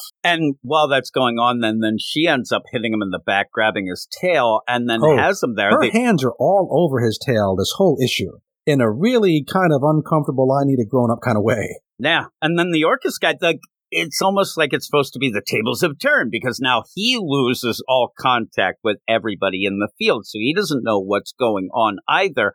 And then it looks as if Kurt gets smart, even though he says, "I really didn't think it through," but it makes sense. He teleports down. You know, the, the whole dome is around him. He can't teleport out Mhm. somewhere, but he goes down into the subway and it's like this dark panel where they're talking about things. It gets a little bit over the top with some of the dialogue. It fits enough, but it did get a Well, little they moved really, ass. really quickly from "I'm trying to catch you" to "Hey, Kurt, let's make out." I'm gonna, I'm gonna stroke your tail up and down, and we're gonna just. Oh, oh, now I fell on you, and now we're in one of those mangas where they, oh, I, I fell and I accidentally fell on your lips, and it, it's still got a good grip on that tail the whole time. And here's the crazy deal. She ends up, she, again, because he had his mask on, she unmasks him, sees him. Then when they go down the subway, she says, listen, my helmet, because she's wearing a full gear on. She says, my helmet has a light, but I can't do anything. And Kurt realizes you have my tail and you have a gun. So it's to get, get the light, but that gets the helmet off so they can make out. And that's what they do. And it just, the light goes on and they just start smooching. And I'm like, what is going on? But it is funny. Again, that's what I'm here for. I love the idea that he's the lady's love. He ends up with all that, but she ends up coming to her senses and blames Kurt, thinks it's some of another ability, which, okay, it plays out actually okay because she says she didn't know about the sword. Maybe she doesn't know about the Yeah, is that a is that a hope sword in your pocket or uh, what? Exactly. It's it's crazy, but she ends up and they're trying to figure out what they're going to do at this point, and they end up kind of sensing a hearing and, and getting this deal that Rhino's heading their way, and it's it's kind of funny. I didn't see anything particular happen to him, but his control thing from Orchis went on the fritz, and so he's really uh, agitated now. Like it's it's irritating him, and he just wants it to go away. But he's just super aggressive and still going after him. So he like burrows down into the ground, and the fight's still on. And I, I was hoping at this point that what was actually going on with Kurt, he was like leaking brass monkey all over. Everybody was getting horned up around him, including possibly Rhino. He's already horny, right? I, I thought he was. He comes in, starts making out. Now, in that earlier, we you did end up having Silver Sable realize this thing with Rhino because Kurt was desperately trying to get that helmet off of Rhino. He's trying to pull Yeah, out so maybe gem. Kurt damaged it a little bit. Maybe that's why it's on the fritz. And it is that weird play. Like he is upset and he's going towards the side, like all that going on just to get down there. But I do like when they're making out, they get done and Kurt's like, there's no possible way Rhino could get to us. I mean, I ended up teleporting, but oh no. And the wall just breaks open like the Kool Aid man. He comes running out. It would have been great. Dug. That's what I'm thinking of. That whole video game. it is that too. Oh my goodness. But yeah, he comes in and, you know, what are they going to do? Well, you end up having Kurt. At this point, Silver Sable's ready to drop everything and just start a new life with Kurt. they're- so They're going to run off to. South America together and have little little uh, light blue babies. Yep, and he's like, "I'm. I can only manage to teleport two people away." And she's like, "Oh, where are you going to take me? Oh, not you."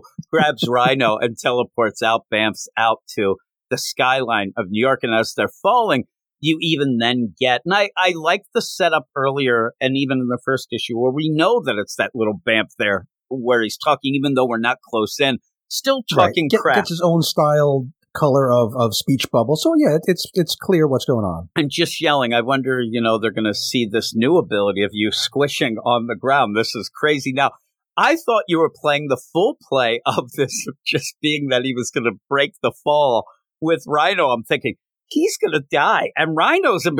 He he does end up teleporting out. And this is a trick that Si Spurrier's done with Kurt a few times, because he's done multiple miniseries now, or maxi series even, with, with Kurt. And he likes having him do the thing where he picks somebody up and teleports him up into the sky and kind of has a talk to him and kind of says, Hey, you, you kind of got to do what I say. Otherwise you're going to splat. And this time he's trying to just, you know, get the, the thing off, the Orchis stuff off Rhino. But, you know, he's Rhino, so he's not going to die when he crashes. So Rhino just, you know, kills the, uh, the Orchis van as Orchis scientist guy just runs out. But that Kurt teleports away quick enough to survive himself. And then you end up where down below Silver Sable's there. And Yeah, she looks like she's, you know, just been, her boyfriend just left. She's sitting by the phone waiting for a call. it is kind of funny. I mean, there are humorous moments. I shaved my legs for this, you know. Oh, look at her. She's all upset. Well, it's me. But I, I do like the continuation of the deal of, okay, now you end up knowing a little more of what's going on. But in the meantime, you throw in, like you said, that thing about Cloak. You end up now, Silver Sable has like even more personal reason because she seems to like Kurt. You're like building things up as you go. Uh, I do think there's bigger and better things that we have to kind of nail down before the end of this. But it, it actually is pretty funny tissue. I, I'm actually having a, a better time reading this than I thought I would. Uh, what would you give it? Like I say, I'm a little disappointed at the stuff we didn't get. We didn't get anything really about Mystique or about, I don't really know where the Bamfs are coming from. I want to have a little more clarity on that.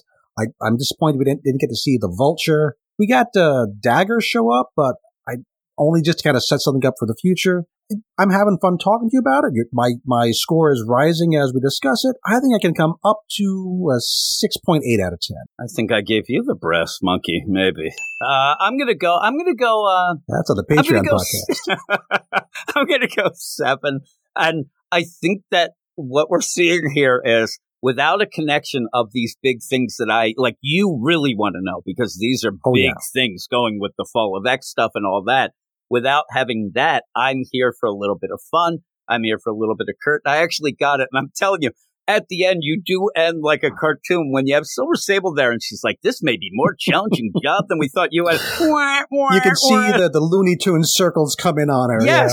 Yeah. And, and all, again, folks. a lot of times that would drive me nuts, but I'm kind of just here for that here. I, I'm not that invested in the X stuff. So here I just want to have fun. And it shows you that while you're not getting everything that you want to kind of get that side of things, it's still enjoyable. And I'm having enough fun that I'm not angry that I read it. I had a bit of fun with just, I like Kurt just going around and everybody wants to smooch with him is what I want to keep seeing. So we'll see. I don't think that's going to quite, I don't know. It might. There was a thing in one of the previous books the Si Spur- Spurrier wrote where on his house on Krakoa, he had a secret back door for his lovers to sneak in and out of. So There this is a go. thing that Si Spurrier has. He's been a ladies' man. Well, I think even before Si Spurrier, but especially under Si Spurrier. And I do mean under Si Spurrier. Yeah, under. You even have Silver Sable at one point because they smooch. She kind of breaks away from that. It's like, you have a perfect neck.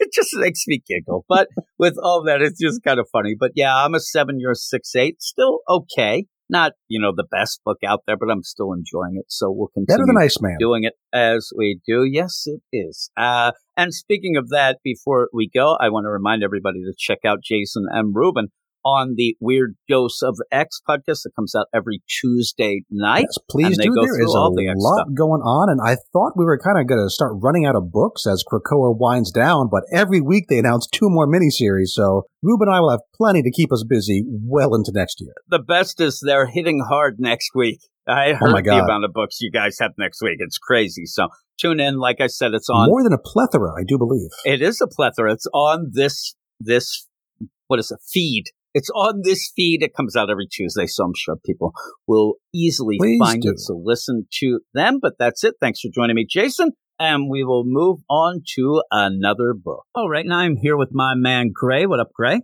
Hey, Jim, how's it going with you? Oh, it's it's great. I, I should ask you if you're Yankee, but that is your job to ask me, and I'll tell you right away that I'm not Yankee. So You're here not we Yankee? go. No, I'm not. But we're talking Predator versus Wolverine number two, not the original book we were going to talk about this week, but Brandon ended up being busy, so I called you in, and here we are. And I'm I'm glad we're talking about it, and we didn't ditch it because I actually like this a lot more than I did the first issue. The first issue I didn't love. I thought it was a little slow and not as exciting as I hoped. But this one seems more like Predator, right? Yeah, and the same. Um, last issue, it didn't really bowl me over. It was a bit dull. It was a bit fragmented as well. Like oh, I couldn't follow it that well. But I tell you what, the action in this, this reminded me. Well, part of it reminds me of the Arnie movie, the classic movie, Jim. Oh, it's great. And we ended up at the end of that first issue, and I'm with you. It was disjointed. You were jumping around, Mm. and for a first issue, it was hard to get your footing in that. But again, when you see Predator versus Wolverine, you you are, and it, me and you especially, you're going to think of the Arnie movie. We're going to think of the first Predator movie, and there's been so many others. But when you think of Wolverine, you start thinking about Team X, Weapon X, all that stuff. It's like that's tailor made. That that's like perfect. perfect. And we didn't get that until the last page. And when we got the last page, then I was excited. Like, oh my God, we're going to get what I thought this was going to be all along. And that's what we get in this issue. Now, I'm worried that after this, we go and we do have the Weapon X stuff teased. Now, you kind of get that little bit of a formula of how Ben Percy's going to do this. We're going to go through the times. We're going to end up focusing on, you know, a big part of his timeline and then move on. But we seem to have a little hint again, the whole Weapon X deal at the end of this. But when we're with Team X and you have Sabretooth and Maverick and Jackson, it, it really feels like the Arnie movie and it, just feels a lot better. It's a lot more fun, but I'll give you the credits and then we'll jump into it. It's written by Benjamin Percy. You have present day art by Ken Lashley, Team X part by Andrea Di Vito, Weapon X by Hayden Sherman. You have colors present day and Team X Juan Fernandez, Weapon X Alex Guimares, and letters by VC's Corey T throughout. And uh, I, I like the art. I actually thought, and it's weird because I jump into this maybe just because I was more excited and there was a lot more action and craziness going on.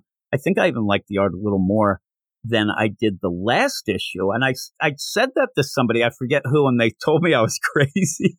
and I still haven't gone back. Like they, they really liked, I think that early deal, the young Logan stuff in that first issue. Okay. I didn't really dig that that much. I thought that that was kind of boring. It set it up, but I, I'll give the one thing going here is it does look like Ben Percy is going to give you a flavor of a lot of the different movies. Like you had like the flavor of even like Prey at, at the beginning. That's right. I saw that as well. Yeah, yeah. th- So I like that. I like that it seems like as he's going, you even have comments in this that are like from the Arnie movie as well. So this is definitely the homage. And maybe that's the play of what your favorite Predator thing is. I, it's amazing to me that people's favorite wouldn't always be the original Arnold deal. But I'm sure at some point we're going to go to the concrete jungle, just like Predator 2. We're, we're probably going to have a lot of plays. Where's it, Danny but- Glover, Jim? He's a he's lean and mean fighting machine. That's what he said back then. I remember when I saw the Predator 2 poster and it, it mentioned now they're in the concrete jungle. I thought that was the most genius thing that I ever saw ever. I'm like, oh my God, it's the Predator and he, he's usually in the jungle. Oh my God, it's the concrete jungle plus. That was where you had also the tagline, he's come to town with a few days to kill. And that, that was so great. I, I, was waiting for. Bob Marley to sing this, you know, the theme song on it. Like, be awesome. And I know that a lot of people, you know, along the way, it- it- Predator 2 was looked at a little, you know, wasn't really popular as much when it it first wasn't but at the time, but it's grown on me, Jim. I love it now. I think it's a classic. I, am it's with you. crazy. It's the thing that I think people who are a little younger, they, they wouldn't realize, like something like that or the second Bill and Ted movie, stuff like that was always like, oh, that's not as good. But then as it goes on, you actually realize "Hmm, maybe, maybe the time frame of it, I wasn't ready for that. But boy, they become some of your favorite things. in Yeah, unlike 2. us, it's aged well, hasn't it? Yeah, really. Yeah, very much unlike us. But yeah, Oh, Predator God. 2, I do like it. It makes me laugh now. But you end up starting out here where you do have Wolverine and Canada in the here and now. And this, again, we're going to jump through time, but this one less so. So less jarring because pretty much Wolverine Canada now he's pinned to, you know, up on that, that whole, uh, cliffside. He's hanging there. Yeah. He's trying to hold on. He's not pinned there. He's actually grabbing on. And we did see the Predator was there as well. So as that starts going down, you do have Wolverine, like, oh, I remember back then. And the, the play with Wolverine and his long life, he can't remember some things, you know, the whole Weapon X deal. They, they end up scrubbing his memory a lot, but he starts to remember some things. But even this beginning, it's action packed. I mean, it's it's really It cool. It's You know what I mean? start. Like continuing that, and I mean, Jim, I don't know about you. I was getting flashbacks to, uh, if if going like deep diving on old 80s movies, First Blood, the original Rambo movie. You know that bit where he's like, yeah, he looks just like that. And then you could even say where at one point it'd be like cliffhanger from Sylvester Stallone, but we won't Oh. mention that cliffhanger. Next thing he's going to be in a tunnel like it's daylight, but you end up all these things going on, and a lot of this play seems to be, in my mind, Logan wondering why the hell does this guy have such a, a deal against me? Like, it, and it's been this ongoing fight. Yeah. You see that the Predator just wants to beat Wolverine, but a lot of times Wolverine can't remember things. But we do end up going. One point, you end up where Logan is like kicking rocks, and you have boulders falling down on things, but the Predator's just like whipping in all of his weapons and kind of blows up Wolverine, who then goes in the water. And you know, a little shout out to a guy who ended up giving me crap that Logan doesn't have anything and any problems with water. We see again that Ben Percy says that that's not the case. That he He's does. sinking like a stone, isn't he? An adamantium stone here. Yeah, and so he says the adamantium's already heavy. Then you end up having a rock on him, and one of the things with Wolverine, he is afraid, and and again, every writer's going to play it different, but he is afraid of the water at points because the water. Drowning is one of the ways that he actually can really die because once he starts losing the oxygen, once he starts having problems with that, his healing factor shuts down and he Can't repair himself. dies. Yeah, he yeah. can't repair himself anymore. So this is a big deal. And where the predator, you know, he goes, it, it is fun because the idea of, and I'm actually shocked that at some point we wouldn't have like a Kraven show up to fight Predator as well because of how they go. But the Predator, he's going to use whatever he wants. This reminds me of kind of when they say like a alligator or crocodile grabs you and takes you under and then like lays on top of you and smothers you and then you drown and you get him because he's doing all this stuff to get him. And then we go off. We leave Logan there drowning to go back to South America many years ago. And at this point, I'm like, this is what I wanted from the page one of last issue, the first issue. This is what I thought we would get. Maybe not a whole herd of predators. You know, I didn't know that we are going to get a team versus a team, but that even makes it even cooler where we do end up having Team X. Like I said, I like Team, I, I like Maverick, and just the idea that his name's Maverick even fits in with more of the 80s feel and the Oh, 90s yeah, deal with absolutely. it. So that's cool, right? And you end up Sabretooth. And when you're reading this, you're like, okay, Sabretooth's Jesse Ventura. We have Carl Absolutely. Weathers as Maverick. Like you go Yep. down the line with them, and it's it's real fun. Uh, they end up where you know the the predators are coming at them. They have the camouflage. They have all these things going on, but you might want to have to coordinate things. We might want to fit. Sabretooth doesn't do that. He ends up with his Gatling gun and says, "Screw that," and just starts blasting. But you see what happens. That's lifted right from the movie, isn't it, Jim? As you were saying, yeah, yeah. I'm surprised his arm didn't get cut off. I love the art though on that. I've got to say, this is my favorite artist. Uh, this this Team X. I'm with you. And I think Yeah. it's because of the idea of also loving all the action. And as it's going, that panel with the Gatling gun, Sabretooth just like grinning and yelling He's is awesome. so Yeah, cool, he right? It so is happy. awesome. And so you end up where the Predators are going to start picking them off and they're running away. So Sabretooth's down. They kind of ditch him. Like it, it, the idea of Team X, there isn't such a leave no man behind. They're like, oh my God, like they just start running. And then they get to where there was a little village because they are there to kind of cause political trouble. They're there to get this one general, you know, all the things that they would have been doing. But as they go through this little camp, people are again flesh stripped. You end up skin off, people hanging upside down with big holes in them. I mean, it's bad. And, but they don't have time to really react too much. They wonder, you know, what the hell are these things? What's going on? Jackson then gets, you know, a, a noose around her neck. It gets pulled off headless now. Just I head felt terrible for Jackson, and yeah, they um, Marvel don't hold back, do they? With this issue, you see like proper gore in this. It's pretty, uh, yeah. Did- were you shocked? PG? I was shocked. Yeah, Yeah, I was too. And it's not the idea of shocked at beheading. I was shocked that I saw the spine Me and too. the inner. It's like that Jesus. is over the top. Now, I like what happens here as well because if you aren't familiar with Predator and you end up coming into this and you, you know, okay, I'm I'm not really deal. I'm here for Wolverine. Oh my God, Team X. You have already set up, and I think Ben Percy does a really good job here. You've already set up what the Predator grenades look like, and you saw because they all got thrown at Wolverine in the present day deal to blow up. So when you end up seeing that horrific scene and then the grenades right there on the shoulder, you realize, oh crap, we better Uh-oh. get running because it's going to, and it does, it blows up. And again, the Predators at this point, they have such an upper hand. They are slicing and dicing. They have it an unfair advantage, don't they, Jim, with their tech, their tech weapons is crazy. And they're there to just attack while Team X, right now, it's just Maverick and uh, Wolverine.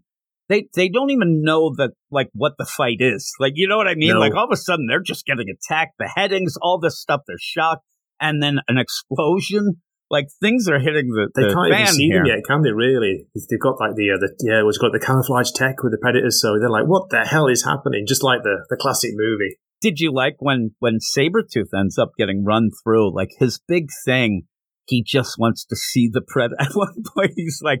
I want to see you. And when he gets run through, Where the camouflage does go off and he takes down the predator as he goes down. That's kind of a cool thing. But the numbers game is still on the side of the predator. But you even get Sabretooth who goes down like that. He actually gets a badass way uh, of going down. It's a great way going out. Yeah. Now there's an explosion, and you do see that, unfortunately, with the shrapnel and everything going on, Maverick, he is in big trouble. He He's in trouble too. Yeah. And yeah, it's like your femoral or artery almost got hit, but he he's hurt. He can't run. Wolverine's going to have to end up carrying him. But before that, he actually does. Again, everybody except I guess Jackson didn't really get any sort of comeuppance because beheading, but even a hurt Maverick ends up being able to shoot this predator. Ends up where it sees this predator because it it you know pops that the claws of the predator sees the glint and then fires and actually saves Wolverine by killing or at least hurting. It's weird.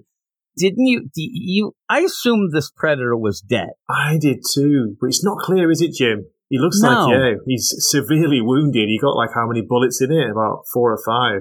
And so when the, uh, then they go in this temple, they end up realizing, yeah. okay, I think that, you know, these rebel people that they ended up going to the jungle to fight, this general and them, they must use the temple or the predators, whoever, but there's a temple there. We have to go in, take cover, regroup. You end up where Maverick, he's hurt, but they are setting up, uh, there already is a bunch of bombs and things because the yeah. guy that they're going against, he's there.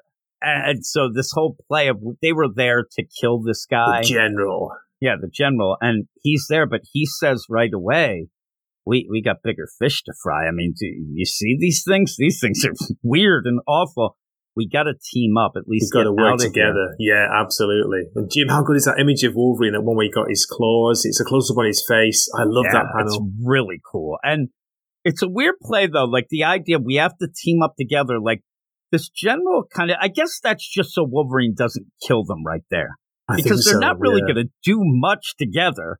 They're just going to blow up this temple and kind of you know fight off the predators for a little. But most of the thing is leading them into the temple and then blowing it up. And that's what they do. And then Wolverine lies, you know, that whole thing. But Team X says, yeah, they wanted proof of the body of the general, but I said nobody could end up surviving. It made it look like Wolverine went, oh, excuse me, went and said, we blew up the temple with the general in it, right? Yes, that's what I thought too. Yeah, yeah. So that's kind of a cool deal, what Wolverine would do, I think. Uh, but yeah, like the ending of that, it's kind of cool because yeah, Wolverine kind of you know gives the nod. Yeah, we'll take out these predators. But the funny thing is now we get horror movie deal, right? Yes, the horror movie deal is where I'm, I'm kind of lost here. We see there are two predators, aren't they? They come in, they come in looking after them. I love the images as well, where you've got like the what you call it, the infrared or the heat heat vision they've got. And we've got this narrative saying we were just animals to them they united us, but it's like united us to what? To to blow up the temple with yeah, everybody in there, the right? Temple. It's so crazy. And then when when they end up doing that too, like I like what Wolverine, nothing could survive that. And then you have the hand like almost coming out of the grave. Oh, Oh, God, no. yeah, yeah. It's like, so oh, funny. I'm Just like, when you oh, man. thought he was dead.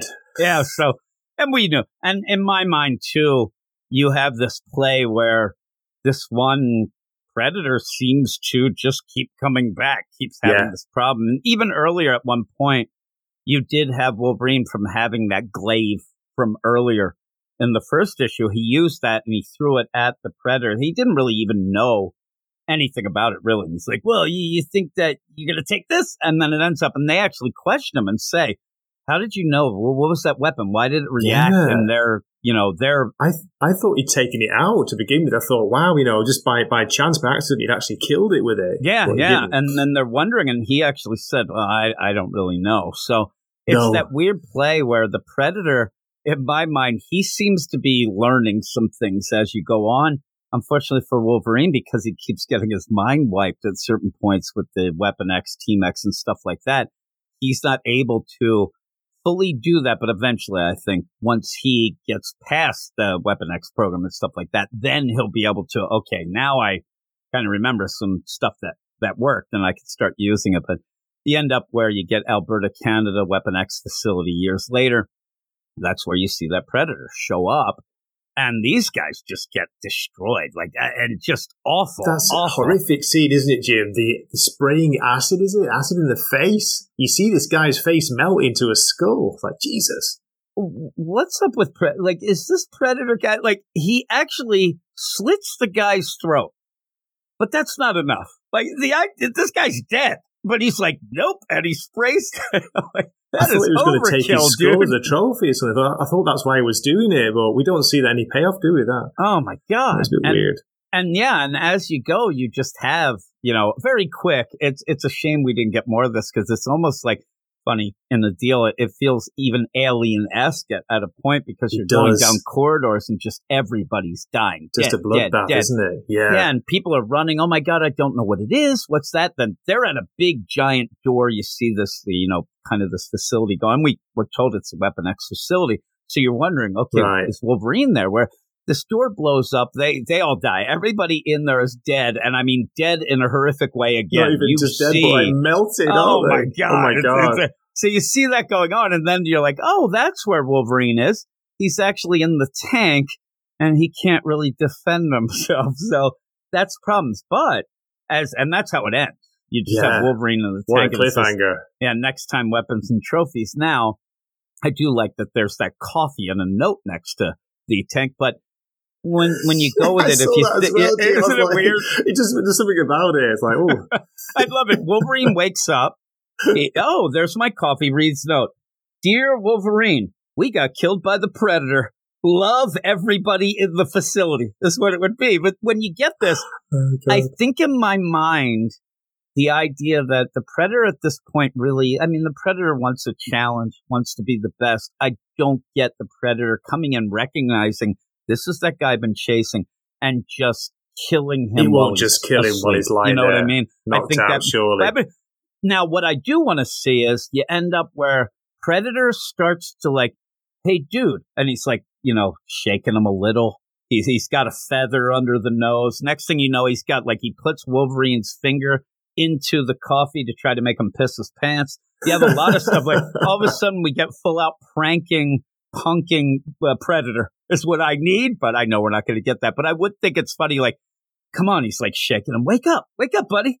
But yeah, or we might get that play like we saw earlier, maybe the setup. I don't know why he would think to do this, but he gets Wolverine's hand and puts it under his chin like he thinks he could do with the other predators. And then Wolverine wakes up and freaks out because I think at some point we'll get that classic Could be. scene, Weapon X scene, where Wolverine is pretty much completely nude, you know, with the claws popped and all of the wires and stuff coming out of him when he always, he always ends up, something happens when he's in the tank to always get him upset, to wake him up, to get him, you know, ready to fight. And I think we'll get that as well. So, Do you think we'll get full Berserker, Wolverine Berserker yeah, oh mode? yeah, I think sure that that's won't what we? we'll get. Yeah, yeah. I, I love the fact too that Predator's like, man, this guy can sleep through anything. I just blew up that whole whole Yeah, side of the whole sure. thing. Like I blew up that whole door. It looks like a vault door. I blew that thing up. Everybody's smelling The smell of man, this guy is asleep.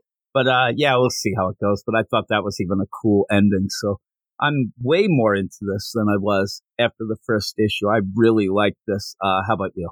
Me too. Um, I've actually enjoyed it a lot more going through it with you now on the second, well, actually third read through. So yeah, it surprised me because I, I, was going to drop it, Jim. If you hadn't have asked to do this review with you, I wouldn't have bothered with this issue too. But I'm glad I did because I, I got really good, as you say, 80s Predator movie vibes from especially the second story, the second, well, you know, the second plot thread, the um, Team X. So yeah, with this coming out, it's and it's a series. A lot of times these things, if it's a one shot, you'll get a lot of action because you don't have a lot. I, I see Ben Percy's trying to be a little more fancy. He wants to set yeah. up a, you know, the whole thing. But this is what I was here for. This is when I hear Wolverine versus Predator.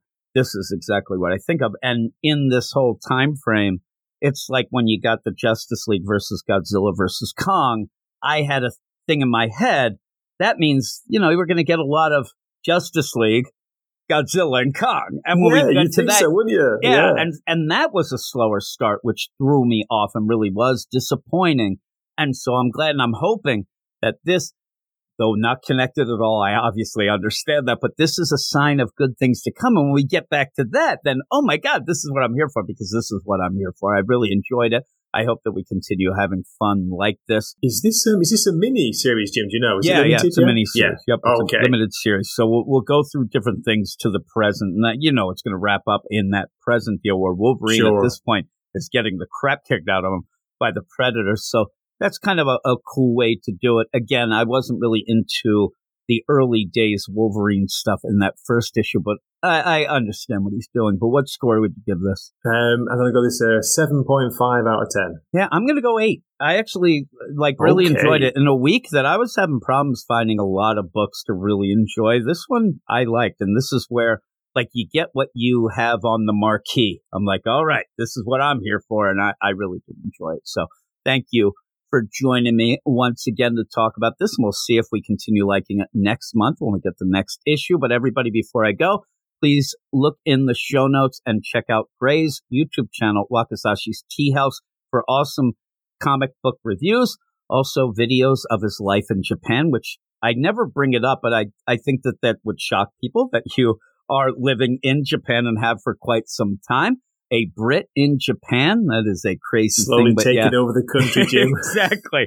One ramen meal at a time, I Yeah. hope, because I love ramen. One Meshi at a time. Exactly. So thank you for joining me, Craig. And that is the end of the show. Thanks everybody who ended up helping me out with all of these books. Matt, Jason, Zach, Gray, me, you, everybody. Everybody that got involved. Give yourself a hand right now, a pat on the back. And I'm going to tell you what we're going to possibly talk about next week. Sometimes things get a little wacky. Sometimes I can't find people to talk about certain books, but I think that I'll be able to find people to talk about most of these. We don't have a ton of books, but we have a couple big number ones, starting with Ultimate Universe number one. Then we also have Avengers number seven. That'll be the first time that we're talking about the Avengers in this kind of revamped format. And I'll be joined by Zach to talk about that. We have Doctor Strange number nine and Spider Boy number one. I believe that me and Matt will be talking about those. And White Widow number one, a new number one. It's a one of four.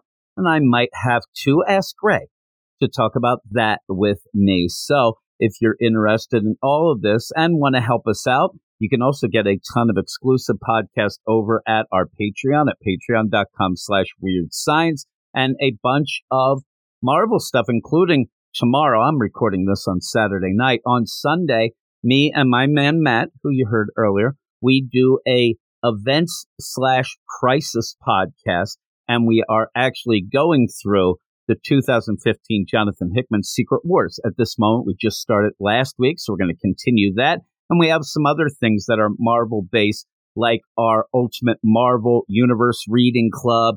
And of course, like I told you earlier, we're going to start doing our two issue Patreon spotlight show where the badasses of the Get Fresh crew uh-uh, will pick two of the books from that week and they will be exclusive to the Patreon. But yeah, go check it out if you're interested.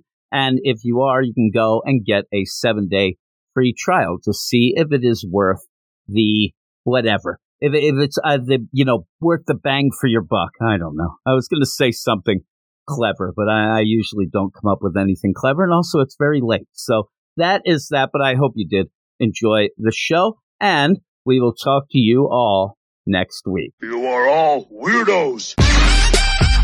Weird science is the revolution. Weird science is the revolution.